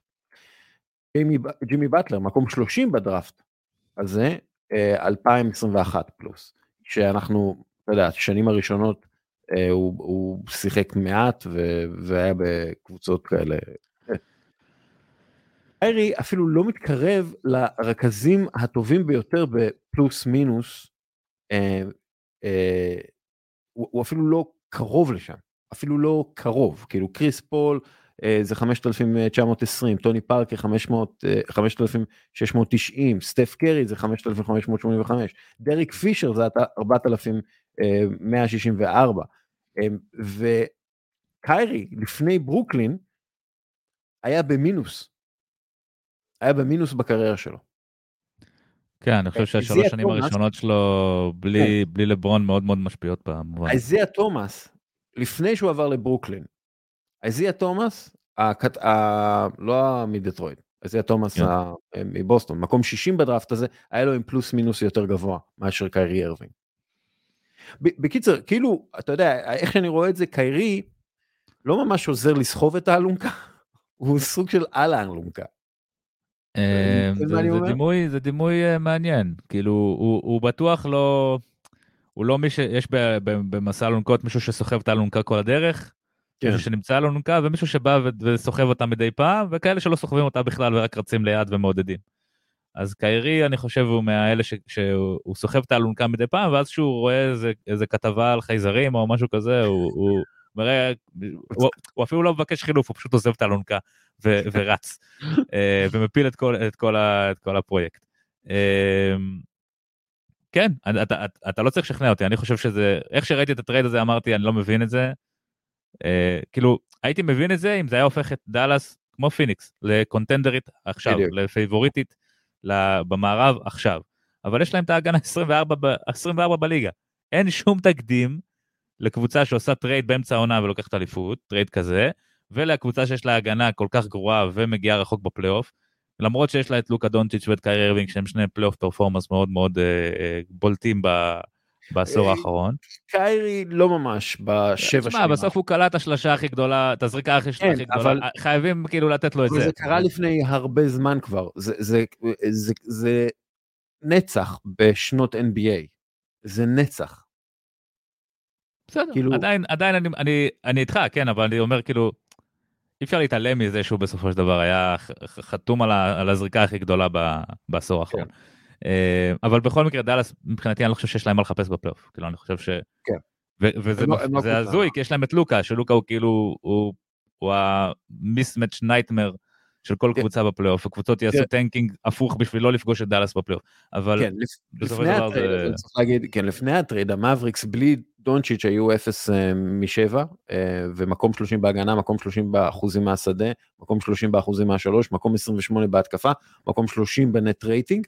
שזה היה בלי לוקה. בוא נגיד את האמת, מאז שהם בחרו את לוקה ב-2018, הם לא עשו שום מהלך טוב. נכון, נכון. ואיך אתה יכול לצפות שהם יצליחו להשאיר אותו אם הם לא מצליחים לעשות שום מהלך טוב במשך חמש שנים? חמש שנים. אני רוצה לראות את לוקה ויוקיץ' ביחד, או את לוקה וטייטום, אה, בשבילי זה יהיה נהדר, אבל לא, באמת, כאילו, אני רוצה לראות אה, את לוקה בקבוצה שהוא יכול להיות בה השחקן ההיסטורי שהוא אמור להיות. אה, דאלאס, pick it up, קיובן, תפסיק עם העניינים שלך. לייקרס, אה, אה, קודם כל, הם נפטרו מראסל ווסטברוק, שזה כבר פלוס, וזה כבר ישפר את הקבוצה. לא משנה את מי הם הביאו, ברגע שאתה נפטר מראסל ווסטברוק, אתה הופך לקבוצה יותר טובה. אה, אבל הם, אני לא יודע אם הם הפכו לקבוצה שיכולה להפיל למקום השישי, אתה יודע מה? אני לא יודע אם הם קבוצה שיכולים להפיל ל play-in. עכשיו אני אקריא לך את, ה, את השחקנים, לברון ג'יימס, אנטוני דייוויס, דיאנג'לו ראסל, הם ה top שלוש, אוקיי? ראסל יותר טוב מראסל ווסטברוק, כי הוא קולע לשלוש והוא טיפה יותר רכז ופחות... אמ, כן, ווסטברוק במקום, ש... במקום שבו הוא נמצא כרגע בקריירה לא, לא צריך הרבה בשביל להיות יותר טוב ממנו כן. בעמדת הרכז. עכשיו קלעים, דניס שיר, שרווד, אה, ש, שודר, סליחה. שרווד, זה ממש אה, שיבוש, אה, שיבוש מקצועי. כן. לוני ווקר, מליק ביסלי ודייבון ריד אפשר להגיד. ה wings זה ג'רד ונדרבילט, רוי האצ'ימורה, אוסטין ריבס, אה, טרוי בראון, מקס קריסטי, אתה יודע, היה להם את חואן אה, טוסקנו וזהו, אה, אז יש להם עכשיו wings, והגבוהים זה מו במבה וגבריאל, הם עברו סוג של הליך הצהרה, אבל בגדול מה שהם עשו זה לפנות מקום ל free agent בקיץ, לפנות מקום לקיירי ארווינג לפי דעתי בקיץ, מה... אני כאילו, אהבתי את המהלכים של הלייקרס, כאילו זה, אוקיי. זה היה מהלכים אחראיים בעיניי, זאת אומרת, בגבול הסביר, כי אתה כן רוצה לבנות עדיין סביב לברון, אבל אתה לא רוצה למשכן לגמרי את העתיד שלך בשביל אה, אה, אה, חבילות שלא, שחקנים שלא שווים את זה. אה, ואני חושב שהם עשו איזשהו middle ground, כי בשביל להיפטר מווסטברוק הם גם היו צריכים להיפטר מבחירה, כי אין, אין כן. אינטרס כן. לאף קבוצה לקחת אותו. אה, כי expiring גם עוד משהו שכאילו, בסוגריים, כאילו חוזים נגמרים כבר לא כזה אטרקטיביים בליגה. אה, היה כאילו איזה מין תפיסה שאה, הוא חוזה נגמר, יהיה אפשר לשלוח אותו, לא, לאף אחד לא אכפת מחוזים נגמרים, גם אין איזה, זה לא שיש פה איזה free agent class מטורף שמחכה, אמרת קודם את השמות, אין שם איזה אף שחקן שמשנה את התמונה. אה, אתה יודע, כאילו לא, אין. כאילו, כן, מידלטון אני מאמין להישאר במילווקי, וכל אה, השאר, אתה יודע, פרד ון וליט זה לא איזה שחקן ש move the needle יותר מדי. אמ, לא, אבל בסוף... פרד ון וליט לצד לוק, שוב, זה תלוי לאיפה פרד ון וליט יגיע. פרד ון וליט לצד לוקה דונצ'יץ', זה הרבה יותר טוב מפרד ון וליט באורלנדו מג'יק. אתה מסכים איתי או לא? כן. כאילו... כאילו פרד ון וליט בסופו של דבר כאילו הוא שחקן טוב אני אוהב את פרד ון וליט אבל הוא effective field goals של פחות מ-50 אחוז. כאילו בוא נשים את הדברים על השולחן כאילו זה כן, זה לא השחקן ש... זה לא השחקן השני הכי טוב בקונטנדרית כאילו. כן זה נכון. אה, והוא כנראה הפריים פרי אייג'נט שיש בקיץ. אה, לא משנה בוא נחזור ללייקרס. המוב שהם עשו אני, אני אהבתי אותו הם כאילו פרטו דולר לחמישה קווטרים כאילו כן. אה, לקחו את ווסטברוק ואת הבחירה הפכו אותם לביזלי שהוא שחקן useful לוונדרבילט שהוא שחקן role player מצוין לדיאנג'לו ראסל שזה כמו שאמרנו זה לא מדהים אבל זה עדיף על פני ווסטברוק. אני חושב אבל שזה לא משנה כל עוד אנטוני דייוויס לא בריא ומשחק כמו אנטוני דייוויס וכל עוד לברון לא עושה הגנה ולא אכפת לו כל כך. כאילו, אני חושב ש... שים לב שלברון חזר הלילה לשחק, אבל כאילו, מהרגע שהוא שבר את השיא, פתאום פצוע, ו... ולא לא, משחק יותר. אני צריך להגיד שאמרו שהוא משחק פצוע, והוא משחק פצוע בשביל להגיע לשיא, אז כאילו... אז, אז מה מעניין אותו בעצם, השיא או שהקבוצה תנצח? אני לא מבין, כאילו... תראה, על פניו זה נראה שהשיא. בוא נגיד את האמת. זהו, אני, אני אומר, אתה לא יכול להחזיק את המקל, אם אתה לברון, אתה לא יכול להחזיק את המקל משני קצותיו. אתה לא יכול להגיד שה-all about championships, ואני רוצה שתבנו את הקבוצה סביבי, ו... וניקח אותם לאליפויות, ולא משנה מה, ובפועל רק לשחק בשביל לשבור את השיא של קרים אבדול ג'אבר, ואז כשהוא נשבר אתה מפסיק לשחק. אתה מבין? זה, זה... אין לזה צורה, ואין לזה צורה גם או, כלפי לא השחקנים שלידך. כן, או לשחק, לא לשחק נגד קבוצות שאתה מתחרה נגדן על מקום בפלייאוף, ואז להגיד, אני אשחק באולסטאר. כאילו, who gives a fuck about the all-star? מסתבר שלברון, וללברון חשוב העניין הזה של המורשת האישית, יותר מכל דבר אחר כרגע. אגב, לא קשה אה, להתווכח איתו, כן? זה לא שיעשו בלייקרס עבודה מופלאה בשביל להוציא את המיטב ממנו. זה לא שהוא עשה עבודה מופלאה. אבל כן, הוא, הוא בסופו של דבר, כן. הוא זה שעשה אבל, את העבודה? אבל אתה יודע, כאילו, הלייקרס בשביל לנצח סדרת פלייאוף, אנחנו מניחים שהם יגיעו לפלייאוף, נגיד. בשביל לנצח סדרת פלייאוף, הם צריכים את אנטוני דייוויס בשיא שלו שעבר לפני שלוש שנים, ולברון ג'יימס... הש, השנה היה איזה חודש שהוא הזכיר לנו את זה. נכון, היה חודש מדהים. כן. אה, מדהים. אה, אבל ואת לברון ג'יימס כאילו ב-27-7-7, כאילו, זה מה שהם צריכים. כי כל השאר, תקשיב, אין להם אף שחקן בסגל שהוא שחקן פלייאוף, שאתה יכול להגיד, אממ, כן, בואנה, אני זוכר אותו בפלייאוף ההוא, אז הוא היה טוב מאוד. אין את זה. אין. מי שיחק בקבוצה הזאת בפלייאוף? דיאנג'לו ראסל? דיאנג'לו ראסל סופסל שנה שעברה בפלייאוף. בדיוק. ונדרבליט נתן כמה, כמה רגעים טובים, אבל נכון, ונדרבליט הוא, הוא נתן כמה... הוא שחקן של 20-25 דקות למשחק, כאילו, כן. שייתן לך קצת value, אבל, אבל זה לא ה... זה לא התקופה שאתה מחפש. מו במבה זה שחקן שאפילו לא היה המו הכי טוב באורלנדו. כן. כאילו מה, זה התשובה שלך, מו במבה.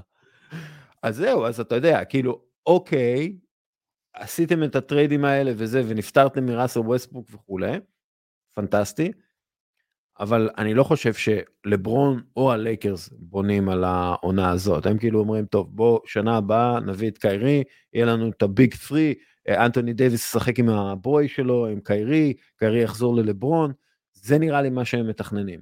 אמ, זה, התו... זה כאילו, זה כשאני מסתכל על ה moves שהם עשו, זה זהו, זה. אז, אני, אז אני אומר באמת, המובס, המובס אני אהבתי אותם כי גם הם לא פגעו לעצמם בגמישות בקיץ, כמו שאמרת, עם, עם, עם התקרת אה, שכר.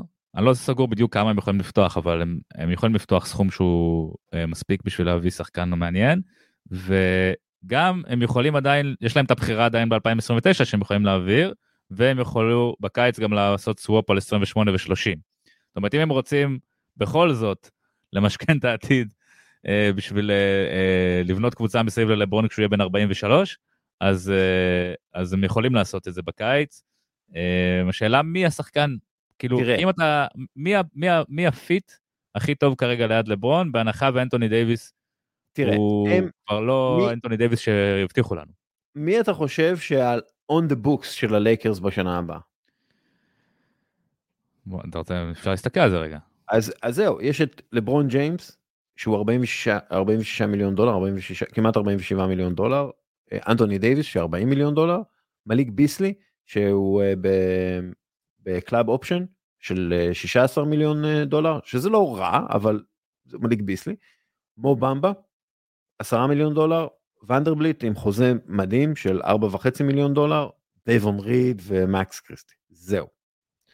כלומר הם יצטרכו, הם כן יכולים למצוא, אה, להביא את קיירי, הם, הם יכולים לעשות משהו עם אה, דיאנג'לו ראסל, הם יכולים לעשות משהו עם רוי יוצ'ימורה, הם, אה, הם יכולים לעשות כל מיני דברים. אבל שוב, נגיד אתה עושה את, הד... את הדברים הכי טובים שאתה יכול לעשות ומביא את אה, קיירי ארווינג, ואז אתה צריך לבנות קבוצה כלשהי, כי קיירי ארווינג מגיע עם מלא חסרונות ביחס ליתרונות שלו. ואנטוני דייוויס זה שחקן של אתה לא יכול כל כך. כן, אני, אני אגיד כבר, אתה, אתה יודע, זה כבר מעבר לניתוח הרציונלי והאנליטי, אני אגיד מה, מה אני חושב, מה אני מרגיש, אני חושב ש... אין דרך לבנות עכשיו סביב לברון ג'יימס קבוצה אלופה, כי לברון ג'יימס, כן. הוא, בוא נגיד את האמת, לא עשה הגנה מ-2018 בערך, ואולי 2020, אתה יודע, בבועה, אני יכול לתת לו עוד קצת קרדיט על זה, אבל כי מן הסתם הם לקחו שם אליפות, אבל, אבל הוא כבר לא ה-2-way player שהוא היה, ואתה חייב, כמו שאתה פתחת את הפודקאסט ואמרת, צריך חמישה שחקנים שעושים הגנה. אמ, והוא תמיד חייב להיות ה... הסגנון משחק שלו הוא כזה שמחייב שהוא יהיה ה-go to, שהוא יהיה הגיא, שהוא יהיה המקבל ההחלטות הבלעדי, שהוא יהיה האליוצנטרי הזה, לוקה דונצ'יץ', הוא בעצם האב הקדמון של מה שאנחנו רואים עכשיו עם לוקה, וראינו עם ההרדן ועם ווסטברוק, ו, וכל האליוצנטריות שאנחנו רואים בליגה עכשיו. אמ, אבל הוא לא מספיק טוב, פשוט, אתה יודע, השיטה הזאת לא הוכיחה את עצמה אה, לאורך הקריירה שלו, כאילו, ש, שהוא השחקן שמקבל את כל ההחלטות על המגרש ומחוץ למגרש, וכל השחקנים שמסביבו הם סוג של חיילים שמזיזים אותם בהתאם ל, ל, לפקודת היום. כן. אמ, וזה אני חושב הבעיה הכי גדולה של הלייקרס, שהם כאילו, הם מחויבים ללברון כי הוא לברון והוא all time great וצריך אתה לא יכול לבזבז שום רגע של לברון אצלך בקבוצה ולא לבנות קבוצה שהיא כאילו כביכול מתמודדת על האליפות. רק הוא יכול לעשות את זה. טוב, הוא לא מספיק טוב, אם אתה שם אותו עכשיו מול, אתה יודע, אתה, אתה אומר אתה צריך top five guy בשביל לקחת אליפות, אז לוקה יותר טוב ממנו, ויאניס יותר טוב ממנו, וסטף בקונסטלציה של הווריורס יותר טוב ממנו, ויוקיץ' יותר טוב ממנו, ואמביד כנראה יותר טוב ממנו, כי הם two-way players, הם יכולים כאילו כן. לתרום גם בהתקפה וגם בהגנה, ולברון, אולי בפלייאוף, אולי כאילו אם אתה מביא אותו לסדרה, ש... ל... ל... לחודשיים של ספרינט, הוא יכול לעשות את זה, אבל הוא לא יכול לעשות את זה למשך עונה שלמה. Yeah. כן. ו... וזה לא מספיק טוב, אתה רואה, מקום 13 במערב. ולא לא יודע אם הם ייכנסו לפליין אפילו, כאילו אוקלאומה סיטי לא הולכת לשום מקום, פורטלנד כן. לא הולכת לשום מקום, כאילו זה קבוצות שלא י... יוותרו. אמ, וגם אם ייכנסו אז הם ייכנסו מקום 9-10, אין שום תקדים לקבוצה שכאילו מגיעה רחוק מה... מהדבר הזה, בטח ה play-in זה משהו שקיים רק שנתיים, אבל כאילו גם אם הם ייכנסו וייכנסו למקום 8, בסדר? אפילו אם ייכנסו למקום 6. אבל אני מפרגן ואני אומר, המערב הכל צפוף שם, הם יכולים אולי איכשהו להשתחל, יהיה להם איזה run מטורף עכשיו עד סוף העונה, יסיימו מקום שישי. אף קבוצה אף פעם לא הגיעה לגמר, כאילו, חוץ מיוסטון של 95. כן. לא הגיע למקום, כאילו, לא לקחה... אולי צריכים להביא את אה, קלייד דרקסלר. shooting guard, יציב. אמ, מה אתה חושב על הקליפרס? מה שהקליפרס עשו? שהם הביאו את אה, אריק גורדון בגדול, אה, במקום לוק קנארד, הביאו את בונז היילנד, ש... אהבתי את ה move של בונז היילנד, כאילו בונז כן, היילנד אני חושב שזה upside move שאין להם כרגע, אין להם איזה שחקן שהוא, אה, אני אומר החץ שלו מראה למעלה, אולי חוץ מטרנס מן, אבל כמה החץ שלו כבר מראה למעלה. אל ת... לא, לא, אני אוהב את טרנס מן, אני רק אומר כאילו הוא לא...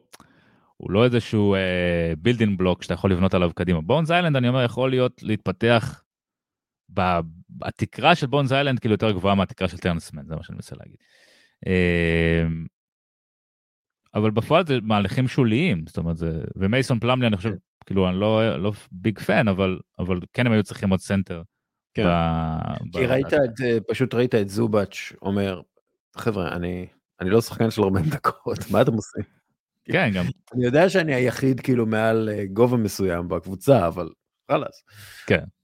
זה זה כאילו פגע להם בגמישות של אם עכשיו יש סיטואציה שבה צריך לשחק סנטר אז כאילו סבבה זובאץ' לא יכול לשחק באמת אה, את כל המשחק. כי גם הוא נכנס הרבה פעמים לבעיית עבירות וגם הוא, הוא פשוט הוא בן אדם הוא לא יכול לשחק 45 דקות. אמ, זה, זה המסר העיקרי מהפודקאסט הזה זובץ' הוא בן אדם. הוא בן אדם. בן אדם לגמרי. אמ, אתה יודע אולי צמד הסנטרים הלבן הכי טוב ב-NBA עכשיו. אני חושב... היה לנו פעם את הדיבור הזה על מי השחקן כן, כן. הלבן הלבן האמריקאי אבל אמרנו מי הכי טוב. נכון הלבן האמריקאי. אה, זה היה זה היה deep cut רציני. אה, אני חושב שזאת קצת מקביל לשיחה שלנו על הלייקרס ה moveים בוואקום אני אוהב אותם אין לי בעיה עם moveים. אה, בכלל לוק קנארד בעיניי הוא לא איזה פספוס גדול כי הוא לא יכול לשחק בפלייאוף כמעט. וכאילו בשנה לפני שנתיים זה היה טיירון לו קרמן ספסל אותו, עשה חילופים של הגנה התקפה. כן. אני... כל אגב, הוא מתאים, ו... יותר, הוא מתאים יותר לקונסטלציה בפלייאוף בממפיס, צריך להגיד. כי, הוא מתאים ל matchupים ספציפיים, כאילו, כן. ויכול להיות שבממפיס הם ימצאו את ה matchup להשתמש בו, ובאמת צריכים גם קליעה מסביב לג'ה, אז יכול להיות כן. שזה יתאים, אבל, אבל הוא לא ישחק, בוא נגיד, הוא לא ישחק 35 דקות ב finals. לא. כאילו, אני לא רואה את לוק קנארד אה, עושה את זה. אמ, ו... אבל זה קצת מקביל לשיחה על הלייקרס, שאני אוהב את ה moveים בוואקום, אבל בסופו של דבר ה big picture לא, לא מתכנס לשום דבר, אלא אם כן קוואי, כן. שהוא נראה טוב בחודש האחרון, אבל אתה יודע, זה תמיד אה, אה, אה, מרחק אה, פציעה אחת מלהיגמר, ואני חושב שאין לו את היכולת, קצת כמו קריס פול, אין לו את היכולת לעשות את זה עכשיו במשך חודשיים רצוף בפלייאוף. Okay. כי לא אוקיי. ראינו אותו עושה את זה חודשיים רצוף כבר איזה שלוש שנים. אה, אמ, זהו, ופול ג'ורג' אני חושב פשוט, הוא, הוא שחקן מעולה, אני אוהב את פול ג'ורג', אבל הוא לא אה, שחקן שיכול לקחת את הקבוצה הזאת בהיעדרו של קוואי לאן, לאן שהם רוצים להגיע. כן, שוב, זה, אתה יודע, יש לנו היסטוריה ארוכה מדי. אה, עם, עם ג'ורג' וקוואי וזה של היסטוריה של אכזבות ארוכה מדי והם צריכים להוכיח את עצמם מחדש באיזשהו מקום. אם אתה צריך אה, לדרג עכשיו את הקונטנדריות במערב כאילו איפה הקליפרס נמצאים בעיניך? מקום רביעי חמישי. זה, זה אומר הכל כאילו זה אומר סיבוב שני כנראה ובמקרה הטוב אולי יגיעו לגמר, ה, לגמר האזורי ואז זה כנראה ייצר שם כאילו לא, כן. נגיד דנבר קבוצה שממש לא מפחדת מהקליפרס והם קבוצה יותר טובה מהקליפרס, אז כאילו... כן. דנבר יעשו הכל, בוא נגיד לקראת סוף העונה, דנבר יעשו הכל כדי לא להיפגש עם uh, פיניקס. ב... כן, לפני, לפני גמר המערב. זה, זה כן. כאילו, um, זה נראה לי מה שהם יעשו. Uh, בוא נדבר קצת על פילדלפיה ואז נרוץ הלאה, כי um, תראה, ברגע שהתחילו לדבר על פילי כקבוצה שמאוד מרשימה ומאוד מחוברת וכולי, הם רשמו כמה הפסדים מבריחים. ואני אגיד לך עוד משהו, דווקא הניצחון מול הנץ אה, שהיה להם לפני שבועיים היה מביך בעיניי כי הם שיחקו מול קבוצה שבורה לחלוטין שקלעה יותר שדה שדה ממנה אה, קלעה יותר שלושות ממנה לקחו יותר ריבאונדים ממנה מסרו יותר אסיסטים ממנה אה, חטפו יותר חטיפות כלומר נץ חטפו יותר נץ עשו את הכל יותר מפילי חסמו יותר זריקות איבדו פחות כדורים ואיך פילי ניצחו הם זרקו 17, 17 אה, זריקות עונשין יותר מהנץ. זה המדד היחיד שבו הם הובילו. דרך אגב, מדד כאילו שהם מובילים בו, בגלל שיש להם גם את הרדן וגם את אמביד, אז הם יובילו תמיד עם זה, אבל אז אתה מגיע לפלייאוף, ווואלה, אתה פשוט לא מקבל את אותם פאולים. פש... זה פשוט לא יקרה. אה, וגם האחוזים שלך, שוב, באופן כללי, האחוזים שלך מהעונשין יורדים. אז אתה לא יכול להיות כל כך מביך מול קבוצות מסוימות, עם השחקנים שאנחנו יודעים שיש להם מה להוכיח בפלייאוף, כי הרדן הוא, הוא צ'וקר היסטורי בפלייאוף, ואמביד עדיין לא סיים עונה בפלייאוף כשהוא בריא, אז אוקיי, הם הוסיפו פה, העיפו את uh, מטיס סייבל uh, והביאו את uh, מקדניאלס וזה, אוקיי, סבבה, אבל האם הם קבוצה באמת מועמדת לאליפות? אני לא בטוח. הם, הם טיר אחד מתחת לבוסטון ומלווקי בעיניי. הם עשו את המוב שלהם, כאילו הם לא עשו איזה מוב, דיברת על המוב שלהם בדדליין, כן. זה לא היה איזה מוב דרמטי, המוב שלהם עשו שנה שעברה, כאילו המוב שלהם היה הרדן. ואני כאילו לא אהבתי את המוב הזה כבר אז, כי אני חושב שהרדן, מעבר לזה שהוא צ'וקר והוא, והוא, אתה יודע, אפשר לדבר על, ה, על ההיחנקויות שלו בפלייאוף, אני יכול פודקאסט שלם לדבר רק על זה. אני חושב שמשהו בסגנון משחק שלו, הוא מסרס את השחקנים שלידו, ולא לא מוציא מהם את, את המקסימום. ואני חושב שבשביל לקחת אליפות, בטח ב, ב, בכישרון המטורף שיש עכשיו בליגה, וכשיש לך אה, אה, בדרך לעבור קיר לבנים כמו בוסטון, אה, או מילווקי שנראית מצוין עכשיו בחודש האחרון, מאז שמידלטון חזר בפעם השנייה, אתה צריך להוציא את המקסימום מהקבוצה שלך. כן. ובעיניי זה, זה פשוט לא שם. למרות שהמספרים שם ו- ואנליטית שם, כן. ו- כאילו, אין לי סיבה אנליטית להגיד למה פילדלפיה היא לא טובה כמו בוסטון או מילווקי. אבל זה פשוט גם כן, זה משהו שנטוע ברגש, אמרנו מרגישים NBA, כאילו זה, זה, זה שם. כן. אגב, לא הייתה סיבה טובה להגיד למה יוסטון של הרדן לא טובה כמו. טרבור אריזה אמר את זה טוב. טרבור כן, כן. אריזה ששיחק ביוסטון והיה חלק מאוד מאוד אינטגרלי בקבוצה הזאת שהגיעה ב-2018 לגמר המערב. אה, והפסידה בשבעה משחקים לווריורס הגדולה. אמר שהוא רוצה לגעת בכדור, הוא, יש איזה משמעות בלגעת בכדור יותר מרק מלזרוק שלשה מהפינה. וההלאמה הזאת של ההתקפה לטובת הרדן שהיא קורית גם בפילדלפיה, זאת אומרת, הוא עדיין השחקן שנוגע הכי הרבה בכדור, הוא עדיין השחקן שמחליט את, אה, הוא בסופו של דבר מחליט את רוב ההתקפות, הוא מחליט מתי אמביד יקבל את הכדור, אה, וזה מסרס ומנוון את שאר השחקנים, וזה בעיניי לא הדרך שבה אמורים לשחק כדורסל, ולא הדרך שבה כדורסל מגיע לנקודת ה-G שלו, ש, כן. שבה חמישה שחקנים נוגעים בכדור, חמישה שחקנים מעורבים, ו, ו, נוגעים בכדור ובונים קבוצה שהיא יותר חזקה מאינדיבידואל. זה מה שיפה בספורט, בכדורסל. כן, כן. זה אגב, אנחנו רואים שהקבוצות שכן מצליחות להעצים את כולם, בסופו של דבר מרוויחות את זה בפלייאוף חזרה. אנחנו ראינו את זה בגולדן סטייט ווריורס בשנה שעברה. נכון. כאילו ברגע שבאמת יש לך, כולם נוגעים, מה שנקרא, כולם נוגעים בנקודת ה-G, כן? אמ, אז אה, אחלה אורגיה. אמ, סלטיקס, אה, מייק מוסקאלה מגיע, שהוא סנטר הגנתי לא רע וקולע לא רע מהשלוש, ושחקן שמתאים מאוד למה שרוצים לעשות עם טייטום ובראון, אפרופו התאמה לכוכבים שלך. זה קבוצה טובה זאת בוסטון, קבוצה טובה. ואתה יודע, אני מאוד התרשמתי, כמו שלא התרשמתי מפילדלפיה בניצחון על הנץ, אני מאוד התרשמתי מבוסטון בהפסד למילווקי, כי כן. כולם היו פצועים. בלי טייטום, בלי בראון, בלי הורפורד, בלי סמארט. כן, ועדיין קבוצה שנתנה פייט, ורוברט וויליאמס שיחק 12 אה, דקות. כן. כולם היו פצועים, ועדיין הקבוצה נתנה פייט, לקחה את מילווקי להארכה, שזה מרשים. מילווקי בריאה כמעט לגמרי, חוץ מפורטיס כן. ו... אמ, כן, זה היה, זה היה משחק, אחד המשחקים הטובים של השנה, דרק ווייט נראה כמו אולסטאר. כן. אמ, ומה שאני אוהב אצל בוסטון, זה שהם נורא החלטיים. זאת אומרת, אין, אין כאילו היסוס בשום שלב בהתקפה שלהם. זאת אומרת, טייטום חודר לטבעת, מוציא את הכדור החוצה לגרנט וויליאמס, גרנט וויליאמס ישר נותן את הכדור לדרק ווייט, דרק ווייט ישר חודר לסל. כאילו אין את, ה, את, ה, את התקיעות הזאת, נגיד אצל הבאקס לצורך העניין, יאניס נותן את הכדור, יחדור לסל, יוציא לגרייסון אלן, גרייסון אלן יתמהמה, ינסה לכדרר, כאילו, יש איזה מין רצף כזה ש, שקורה בהתקפה של בוסטון, שמן הסתם ג'ו מזולה אני בטוח אחראי עליו באיזושהי רמה, שהופך אותם ליותר מסוכנים משאר הקבוצות והם ממקסמים בעצם את כל ה... את, את, את הכישרון שלהם, דיברנו על להוציא את המקסימום מהכישרון שלך, אז הם עושים את זה, ואני חושב שהם גם מאוד מאוד טובים ב- בלהבין איך השיפוט ב-NBA עובד. זאת אומרת, איך, איך, איך אפשר לסחוט פאולים כאלה שהם גבוליים, אה, ואיך אפשר גם אה, אה, להשיג פאולים בצד השני, איך כאילו לסחוט עבירות תוקף, אה, שזה משהו מאוד מאוד חשוב בטח כשנגיע לפלייאוף.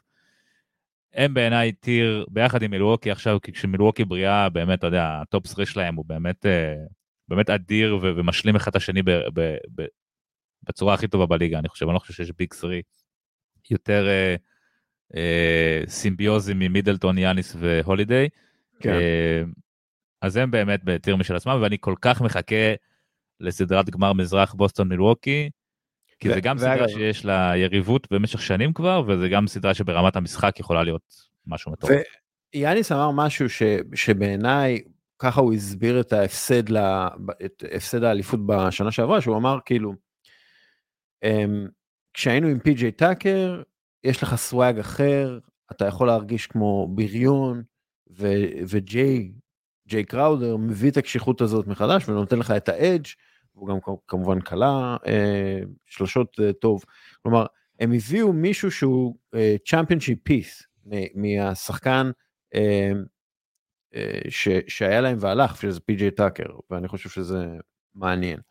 כן, אה, אה, אני רק אגיד משהו אחד על מילווקי, יש להם עוד הילוך לעלות. כאילו הם, הם אנחנו כן. כולנו מסכימים שיאניס כסנטר זה, זה הרכבים מאוד מאוד טובים, זאת אומרת זה 10.6 פלוס 10.6 בנט רייטינג בפעם האחרונה שבדקתי להרכבים שהם בלי בלורוק לופז ובלי פורטיס, והם עכשיו הוסיפו את קראודר שזה נותן להם עוד, עוד וריאציה להרכבים האלה, אז, אז אני חושב שבפלייאוף הם יכולים פשוט להגיד טוב יאניס אתה עכשיו משחק 40 דקות במקום 32, זה דבר ראשון.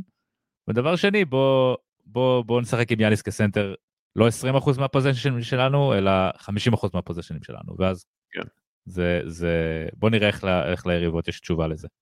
אמ, דנבר, הם הביאו את אה, תומאס בריינט, שאני חושב שהוא, מח- הם היו צריכים מחליף כלשהו ליוקיץ', אז, ואני חושב שהוא מחליף מעולה. אה, דיאנדרה ג'ורדן לא לא אתה לא אוהב? אה, והעיפו את בונז איילנד, ובמקומו בעצם מביאים את רג'י ג'ו- אה, ג'קסון, שרג'י ג'קסון הוא סוג של בונז, כאילו הוא ה floor של בונז היילנד. אתה מבין מה אני אומר? הוא כאילו, מה בונז היילנד יכול להיות? במקרה הכי טוב הוא יכול להיות, אה, אתה יודע, point first, point guard, first score, point guard, שחקן מעולה, 20 נקודות למשחק. במקרה הרע, הוא יהיה רג'י ג'קסון. אז כאילו, הם, הם מביאים כאילו את בונז איילנד מנוסה יותר, כזה שיכול להסתדר בקבוצה הזאת וכולי, אז אני חושב שהם השתפרו בדדליין הזה. כן אני חושב שיש סיבה שרדי ג'קסון היה פנוי בביי-אוט. אה, זאת אומרת היה לו את העונה ב-2021 שהוא כלה 44% מהשלוש שאמרת אוקיי. הוא, זה ה... רג'י ג'קסון הגיע לתקרה שלו בתור מה שהוא יכול לעשות והוא הבין את התפקיד שלו בקליפרס אבל זה לא sustainable ומאז הוא 33% בעונה שעברה ו-35% מהשלוש העונה. יהיה לו משהו בדנבר, יהיה לו הוא צריך משהו שלושות. הוא צריך לקלוע שלושות. משהו בדנבר ש, שלא, שאין לו כל כך בקבוצות שהוא צריך לסחוב את ההגנה, ההתקפה. וזה space. יכול להיות אבל הוא צריך לקלוע שלושות בשביל זה כאילו אם אם כן, אם זה התפקיד שלו מכריח אותו זה קצת אה, אפשר לדבר על זה גם בקונטקסט של דני אבדיה כאילו דיברנו על זה בפודקאסט לפני כמה חודשים. שבשביל שדני אבדיה או, או רדי ג'קסון לצורך העניין יהיו שחקנים שיכולים להיות על הפרקט ב, ברגעים מכריעים הם צריכים לקלוע. התפקיד שלהם מכריח מחייב אותם לקלוע. כן. הם, יכול להיות שמביאים עוד דברים לשולחן ודני אבדיה לצורך העניין מביא המון דברים לשולחן גם הגנה וגם playmaking אוכל ודברים כשר. שהוא עוד יפתח אבל אם הוא לא קולע פשוט ישימו על, המגרש שחקן אחר בגודל שלו בעמדה שלו שקולע כאילו זה זה זה פשוט it's כן. as simple as that. אה, אז אני חושב שזה בסוף ה make or break של רג'י ג'קסון בדנבר ואני חושב שדנבר עדיין לא ברור לי מי החמישייה הסופית שלהם כאילו זה כנראה יהיה מרי KCP אה, אירון גורדון מייקל פורטר ג'וניור ו- ויוקיץ' אבל יש שם גם הרבה שאלות הגנתיות בחמישייה הזאת ו... כן, הם יכולים, אתה יודע.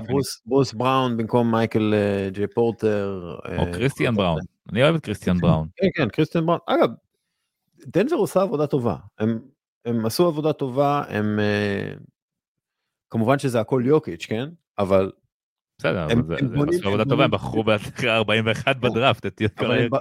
הם בנו קבוצה טובה סביב יוקיץ'. כן. כאילו, זה הסיטואציה. אמ, טורונטו החליטו לדחות את הפיצוץ לקיץ לפי דעתי, ואז אולי הם יקבלו יותר על, אתה יודע, פסקל סיאקם ואוג'י אננובי, ו... כי אני, זה גם כן קבוצה שהולכת לשום מקום כזה. כן, אני, אני לא הבנתי למה הם, למה הם אה, לא, העבירו, לא העבירו את ואן פליט לצורך העניין. כאילו, כי בקיץ הרי, אם אתה מסתכל על החוזים שלהם בקיץ, כאילו את המוב של פלטל אני יכול להבין, אבל פלטל מסיים חוזה בקיץ, אז אתה מן הסתם גם תרצה להחתים אותו מחדש, כאילו אתה לא תשלם עליו בחירת דראפט ואז תיתן לו לעזוב בקיץ. אמ, אבל אם הם מחתימים את פלטל, פלטל? כאילו זה זה, זה ה... יעקב פולטל נראה לי. את יעקב, אם הם מחתימים את יעקב, כן. אמ, לעונה, לחוזה הבא שלו, אז אין להם שום cap space בשום צורה, הם כאילו גם יהיו כנראה מעל ה luxury, מעל, מעל ה... אמ, תקרת המס אפילו. ואז אז מה, אתה מוותר על ואן וליט וטרנט, שבקיץ לשניהם יש player option, ואוג'י אננובי עונה אחרי זה יש לו player option, כאילו, לא ברור לי ה long term move פה, אני מבין כאילו את הצורך עכשיו, סבבה, פלטל סוגר לנו פינה בסנטר, אבל מה ה long term play שלכם פה, אני לא יודע, אה, ויכול להיות שהם מחכים אולי לאיזשהו disgruntled superstar הבא שיהיה. אף אחד לא רוצה להגיע לטורונטו. אבל אולי כאילו הם, הם יביאו אותו בטרייד, אתה מבין? הם יביאו כאילו... כן, אבל אף אחד, לא- לך... סבבה, טרייד והכל, אבל אף אחד לא רוצה להגיע לטורונטו. זה... אז זהו, אז זה עוד יותר, אני לא מבין, אני מבין, נגיד גם פורטלנד, זו קבוצה שאני מבין את המהלכים בוואקום, אני מבין כאילו, אוקיי, מתיס תייבול, סבבה, מבין. אה, לקבל בחירת דראפט על ג'וש הארט, סבבה, מבין. אבל מה ה long term play שלכם פה? מה ה big picture play שלכם פה? האם דמיאן לילארד אתם, אתם באמת מנסים לבנות סביבו, או שאתם סתם אומרים שאתם רוצים לבנות סביבו? כאילו זה, זה נראה שאתם עושים כזה פול גז בניוטרל כזה, טורונטו מרגישה לי אותו דבר, שיקגו מרגישה לי אותו דבר, וושינגטון מרגישה לי אותו דבר, כאילו הרבה קבוצות כאלה שכנראה סבבה להם פשוט להיות בינוניות, או בינוניות פלוס, או בינוניות מינוס בחלק מהעונות, אולי באיזושהי עונה הכל יתחבר וזה יגיע, הם יגיעו לאיזה גמר המערב, כמו שפורטלנד הגיעו ב-2019, כאילו זה זה בעיניי כזה לא, לא מעורר השראה כל כך ה, ה, הדיבור על הקבוצות האלה. עוד משהו שאתה חושב שצריך לדבר עליו ולא דיברנו עליו? לא, יאללה, בוא נתחיל את הפלייאוף, אני כבר מוכן. מרגיש שאני אני בשל. יש עוד זמן, יש עוד זמן. כן. אבל העונה הרגילה באמת ארוכה מדי. באמת זה... זה... כן, גם אתה רואה את כל הפציעות, אתה רואה את כל... כאילו, כאילו מה ה...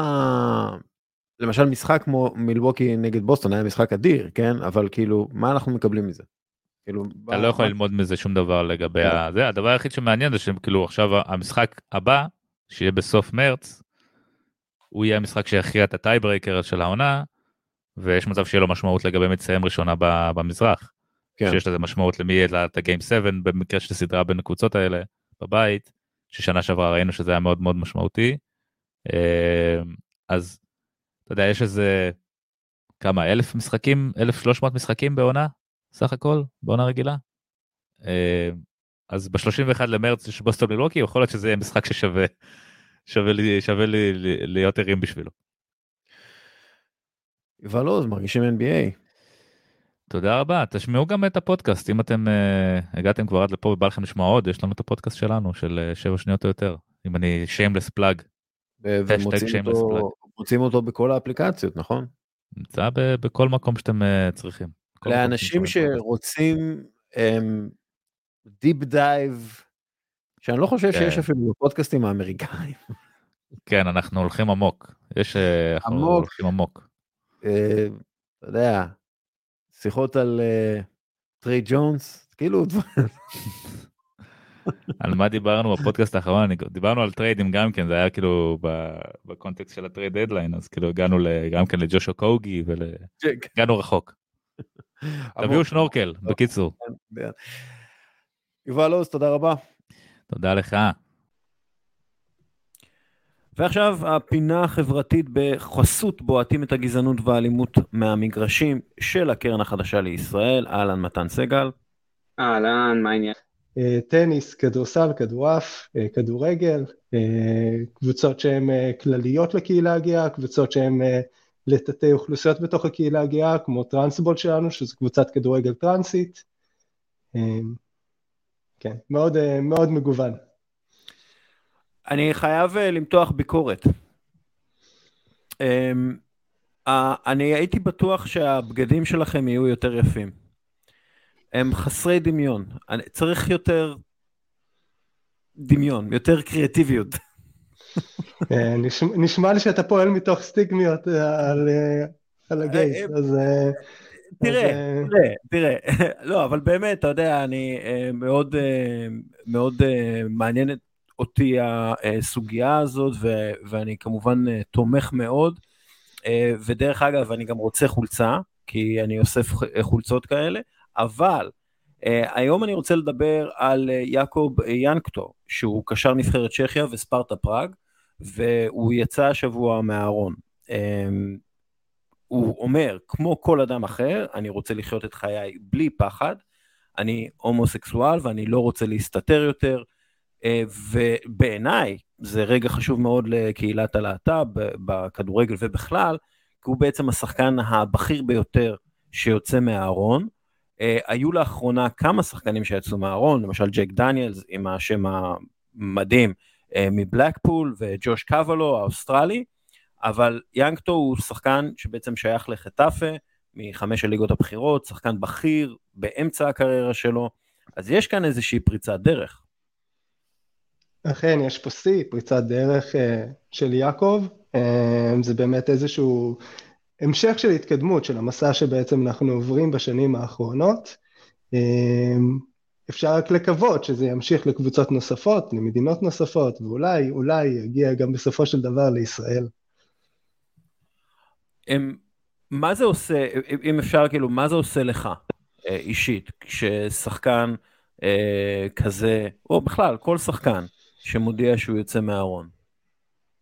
אמ, דבר ראשון, ברמה הכללית שלנו זה בעצם אה, הגשמת אה, המטרה של העמותה שלנו, הגשמה של המטרה של העמותה שלנו זה בעצם ש, שכל אחד יוכל להזדהות גם בעולם הספורט וגם בדרגים היותר מקצועיים שלו. וברמה האישית זה מרגש אותי, זה מאוד מאוד משמח אותי שאדם כזה במעמדו עושה את הצעד הזה שהוא עדיין צעד שבסיכון ובעצם יוצא מהארון, כי בעצם להיות מי שאתה יותר חשוב מאשר אה, הסיכון הזה, המקצועי והחברתי, כן. כן, אנחנו ראינו גם את אה, יאיר אה, שרקי ש, שיוצא מהארון גם כן, אני חושב שבאותו יום, או יום לפני, אבל גם כן, התגובות 98% חיוביות, גם במקרה של, של ינקטו וגם במקרה של שרקי, ועדיין יש כאילו long way to go בקטע הזה, נכון? נכון, בדרך כלל מה שאנחנו רואים באמת אה, על פני השטח זה את רוב האנשים שאומרים איזה יופי, אה, אבל יש גם תגובות של אה, זה, זה, זה בסדר כי זה אתה, כי אני מכיר, כי אני יודע, כי אני יודע איך אתה מדבר ואני יודע מה הדעות שלך, זה לא בסדר כשזה, כשזה בחדרי ההלבשה או כשזה באימונים, או אה, כשזה אדם שלא מוכר לך והוא רק השחקן הגיי הזה שעליו אתה שומע ואיתו אתה לא רוצה לשחק. אז בסופו של דבר אנחנו צריכים לראות האם יש גם הבדל מהותי אה, במקומות האלה שהם נסתרים מפני השטח. בכל אימון אה, של אה, אותה קבוצת נערים, ב, אה, עיירה שכוחה ש, שבעצם שם אה, מתקיים איזשהו מרחב ש, שאותו גיי לא יכול לצאת בו מהארון ומרגיש שהוא צריך אה, להיפלט מהמקום הזה כי אין לו בו מקום. כן. מתן, מה, מה אתה חושב שהרשויות צריכות לעשות מעבר לציוצים אה, תומכים ואוהבים אה, לשחקן שיצא מהארון? דבר ראשון, באמת, אה, א', גלי, תודה שאתה ככה משתף ומביע אה, את אה, הדעה והכיוון ש, שאתה מוביל. תראה, אנחנו חוזרים על זה לא מעט פעמים, לא, על אף שהיא צריכה להתקיים, לא קורית דה פקטו. זה משהו שצריך להכיל, כאילו זה מאוד נחמד שאתם, שהרשויות יודעות לברך ולהגיד כל הכבוד, אבל חוקקתם חוק, תאכפו אותו מצד אחד, מצד שני זה תמיד, תמיד, תמיד, תמיד, אנחנו חוזרים בסופו של דבר למקום של חינוך. חינוך שמתחיל אה, מגיל אפס להתעסק בהגדרות אה, אה, זהות של אדם באשר הוא אדם, ההבנה שאין הבדל בין אדם לאדם, וככל שאנחנו נעמיק בזה יותר, ורציתי גם לשאול את גלי, ואני אשאל אותו עוד שנייה לגבי זה, אבל ככל שאנחנו נטמיע יותר את התודעה הזאת בקרב החברה, ככה אנחנו נצליח להיאבק בזה. לצד להתייחס לזה במלוא, במלוא הרצינות שאנחנו לא סתם מחוקקים חוק לשם להגיד, הנה תראו עשינו, אלא אנחנו גם מבצעים אותו ופועלים באופן אקטיבי כנגד קריאות הומופוביות במגרשים. אמ, ורציתי... אגב, אתה יודע, בתמונה הגדולה יותר, אולי כדאי להפסיק לתת למדינות הומופוביות כמו רוסיה, קטר, ערב הסעודית, טורנירים. אה, סתם זה אה, טיפ קטן למאבק בהומופוביה yeah. אה, בספורט. תשאל את השאלה, מתן. זהו, גלי, רציתי באמת לשאול אותך, אמרת שאולי אולי יבוא היום שזה יגיע גם לישראל. וראינו את הפרויקט שמנהלת הליגה עשתה עם איגי, שהוא באמת עורר לא מעט הדים בהקשר של ההחלטה של חלק מהשחקנים לא ללבוש את החולצות של איגי, והייתי שמח לדעת מה אתה חושב על זה, איפה, וצריך גם להגיד מילה טובה למינהלת, אני חושב שזו פעם ראשונה, או בוודאות אחת הפעמים הראשונות שסוף סוף המינהלת מדברת על, על המלחמה ב... בלהט"פוביה אה, בכזאת צורה. אז כן, זו באמת פעם ראשונה. אה, ומה שאני חושב על זה זה שכמו שאנחנו אולי כבר אה, יודעים, אה, עולם הספורט הוא הומופובי יותר מאשר שאר החברה. אה, אולי מקצועות הספורט העתיקים יותר, כדוגמת הכדורגל, הם הומופובים יותר ממקצועות ספורט אחרים. אה, והחברה בישראל בכלל לא הולכת למקומות אה, מאוד ליברליים, יש, יש המון צירים שבעצם הם אנטי, אנטי ליברליים והם מתבטאים בעולם הספורט במיוחד. אז, אז יש פה איזשהו ביטוי של זרם שאנחנו בעצם נכווים ממנו, אנחנו נכווים ממנו פעם אחר פעם, אה, זה גם האוהדים שבעצם ממשיכים לקרוא קריאות אה, להט"בופוביות במגרשים, וגם השחקנים שלא מוכנים אה, להעביר איזשהו מסר של, של אחווה, של סובלנות, של ליברליות, גם אם זה לרגע וגם אם זה רק לשם הטקס. יש פה, יש פה אמירה, אני חושב, עצובה לגבי עולם הספורט הישראלי והרמה שבה הוא נמצא. אפשר לשאול אותך מתי התחלת לאהוב uh, כדורגל? אה, אני אישית לא מתחום כדורגל, אני אישית רץ. אה, אוקיי, מתי התחלת את, הספורט, כספורט?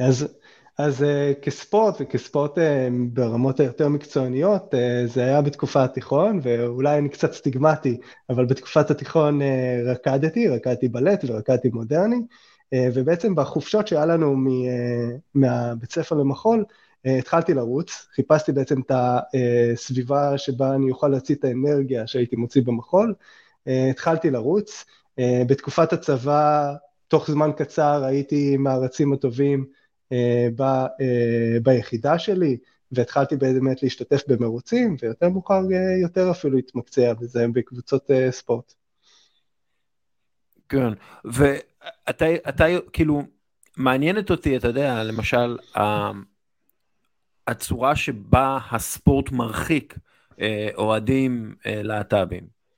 אה, מן הסתם האוהדים האחרים אחראים להרבה מזה, כלומר, יש הרבה מאוד סיפורים על, על הומואים ששמעו אוהד שלידם צועק יא קוקסינל או מה שזה לא יהיה, אבל יש עוד דרכים שבהם הספורט מרחיק להט"בים.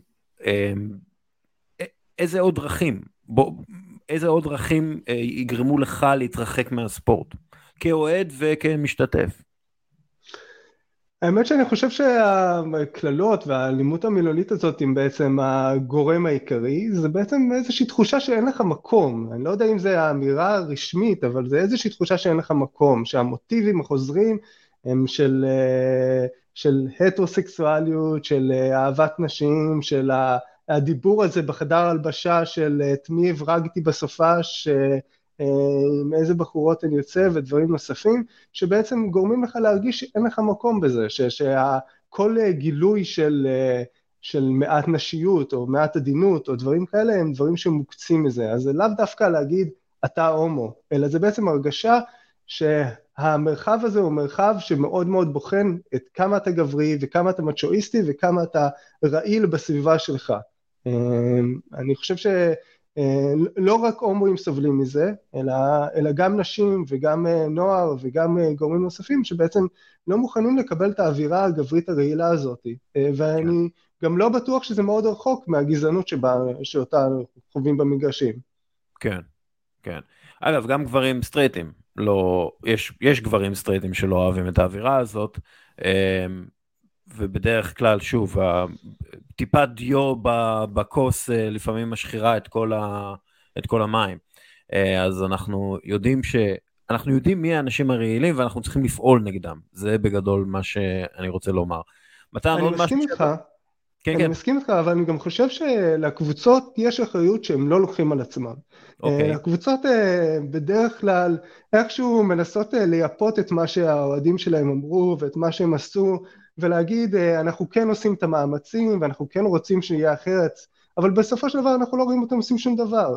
אלינו לעמותה לא פנתה שום קבוצת ספורט מעולם כדי לשאול מה אפשר לעשות okay. אה, אוקיי. בקבוצה שלי עם האוהדים שלי כדי לגרום למרחב שלי להיות אה, פחות להט"בופובי. גם, גם לא קבוצת מכבי תל אביב שנשפטה בשנה שעברה על קריאות להט"בופוביות. אז, אז מה הם עושים כשהם אומרים שהם עושים? הבנתי. אם אני הופך אותך עכשיו לצר של הכדורגל בישראל, אה, מה הדברים שאתה עושה? מה שלושת הדברים הראשונים שאתה עושה? דבר ראשון, אה, מלמעלה למטה זה בעצם להתחיל לאכוף את החוק אה, שתוקן, להוסיף בפרוטוקול של סיום משחק את ההערות האלה, לשפוט הקבוצות ולשים לב שבעצם מכניסים בתוך התכנים גם תכנים של אה, סובלנות אה, ללהט"ב. אה, אז, אז זה גם בעצם ה, אה, מלמעלה למטה לאכוף את החוק, גם לצאת באיזשהו קמפיין פרסומי ולהגביר את הנראות של דמויות אה, ספורטיביות בעולם הספורט, וגם בסופו של דבר להגיע לכל מאמן ולכל מנהל קבוצה ולהעביר לו איזושהי סדנה שתלמד אותו איך ליצור מרחב בטוח בספורט בקבוצה שלו. מתן, כל מילה, מה, מה אני אגיד? המאבק פה הוא לא נגמר, אנחנו... אני, אני כן, כן אגיד משהו אחד, אני... העניין הזה של אה, הומופוביה במגרשים, אה, להט"בופוביה, אני מתנצל, קשה לי עם המילה הזאת היום, אה, הוא, הוא, הוא קשה. אני, אני, אנחנו בודקים את זה גם מול המשקיפים שלנו במגרשים, וחלקם מוצאים את עצמם במצב של להגיד, תראה, אמנם זה לא כמו לפני 20-30 שנה שיציע שלם היה צועק הומו הומו, אבל כמות הפעמים שאתה יכול ללכת ב... ביציע ולשמוע אוהד זורק את זה פה, אוהד זורק את זה שם, אני לא אצליח לדווח לך על כמות הזאת. אה, אז זה נעשה מבודדים, אבל זה, זה משהו שהוא מאוד, אה, מאוד קליט, ואנחנו כן ראינו, אה, אני, אני גם אתן דוגמה, גלי הזכיר קודם את, ה, את הדוגמה בהקשר הגזעני של מה שקורה במגרשים, אני אתן דוגמה על הדבר הזה. אנחנו יודעים היום שבקבוצות, בקבוצות הגדולות בארץ, רצים בקבוצות הוואטסאפ שלהם הודעות ובהודעות בפייסבוק שלהם הודעות. היום אנחנו לא שרים שירים גזעניים, זה יפגע במועדון שלנו וכן הלאה. עכשיו, זה לא נובע מאיזושהי, אה, אה, מאיזושהי חזרה בתשובה, אלא נובע מאיזושהי רתיעה, איזשהו רצון לשמור על המועדון. אין את הדבר הזה היום בהקשר ההומופובי. האוהדים בכלל לא, לא, לא מבינים שיש איזשהו חוק והרתעה לדבר הזה, וזה משהו שחייב להיאכף. ואי אפשר, אה, וההתאחדות, כמו שגלי הזכיר, מדברת על זה שפעם עולה אוהד אחד ממכבי תל אביב לדין על קריאות הומופוביות, זה צריך להיות משהו הרבה יותר נרחב. ככל שזה יהיה הרבה יותר נרחב, ככה יהיה לזה פנים, יהיה פנים למאבק, וככה אנחנו נצליח באמת להתחיל ולהילחם בזה. גלי, מילות סיכום שלך? Uh, אני בסך הכל אופטימי. אני חושב שאנחנו עושים מאמצים ומצליחים להגיע למקומות טובים יותר. אני חושב שיש זרמים אנטי-להט"בים כלליים בחברה, ואנחנו צריכים להילחם בהם כחברה כולה, ולא רק בעולם הספורט. אני בסך הכל אופטימי ש, שאנחנו נצליח לשפר את זה, ו, וככל שנעשה יותר, ככל שנצליח יותר בעמותה שלנו ובכלל, אז נצליח לקדם ולבעוט את הלהט"בופוביה במגרשים. כן. אגב, מבחינה חברתית אפשר לראות כאילו כמה זה הרבה יותר מקובל אה, ומובן, ואנשים מבינים, ואנשים גם מגלים אמפתיה, שאתה לא מצפה שהם יגלו אמפתיה, אה, שכאילו זה כל כך הרבה יותר אה, אה, היגיון חברתי ו, ותפיסה סובייקטיבית, אה, שכאילו זה בסדר להיות הומו, זה בסדר, זה בסדר להיות לסבית, זה בסדר, הכל בסדר בדברים האלה, זה הרבה יותר אה, נפוץ בחברה, ועדיין יש כאילו אה, אה, אנשים כל כך קיצוניים, ודרך אגב עם כל כך הרבה כוח, אה, שר בממשלה וכל מיני דברים כאלה, שהם פשוט הכי הומופובים בעולם, ברמה של כאילו מלפני 50-60 שנה. והם אלה שבעצם עם היד על ההדק, הם האלה שיכולים לקבוע חוקים ו- ולייצר משהו שיפגע בכל ההתקדמות הזאת. אין ספק שיש פה זרמים שהם מעבר לעולם הספורט, זרמים כלליים בחברה, וזרמים שהם במובהק אנטי-להט"ב ואנטי סובלנות ואנטי ליברליות. אה, אנחנו יכולים רק להמשיך לעשות את מה שאנחנו עושים, אה, להגביר את הנראות, להגביר את היצירה הזאת של המודל של איך היינו רוצים לראות את עולם הספורט, גם הסטרייט הרגיש בדיוק זה, ובעצם ככה לאט לאט לשנות עוד אדם ועוד אדם, מיציאה לארון ליציאה מהארון, בעצם ככה לצבוע את המגרשים גם בצבעי הקשת. אני תמיד אה, בעד הדגל הזה, אני חושב שהוא אה, יפה, ואני חושב שאתם צריכים להשתמש בו יותר בעיצוב שלכם בחולצות. אה, זה, זה הדעה האישית שלי, בתור מבקר חולצות כדורגל. גלי. קיבלתי. אתה, אוקיי. אתה מוזמן לקחת את חולצת הריצה שלי עם פנתר ורוד ענק מקדימה. אה, באמת? אוקיי, זה כן. מגניב. פנתר, כל, אתה זוכר, לא, אתה לא זוכר בטח, הפועל כפר סבא, הם שיחקו פעם עם ארנב גדול. ארנב של דורסל. אוקיי. חולצה, חולצה מהממת, פשוט מדהימה, כל כך אהבתי אותה. אה, אני לגמרי בעד אה, חיות אה, גדולות על, על החולצה שלך. סבבה, ואני אעביר לך בעתיד את העיצוב שלנו לפני הפקה. אוקיי, אני, אני אשמח, אני אשמח לתת אישור לזה. גלי עופר, תודה רבה. תודה. תודה גלי. תודה רבה. תודה גם לך. יאללה ביי. ביי. עד כאן פרק 508, אני רוצה להודות לקרין סנדל ויובל עוז, תודה גם למתן סגל וגלי עופרי, תודה רבה לקרן החדשה לישראל, מינקובסקי תקשורת וקבוצת ח'-י', ותודה רבה לך, מאזין יקר שנשאר עד הסוף. יאללה, ביי.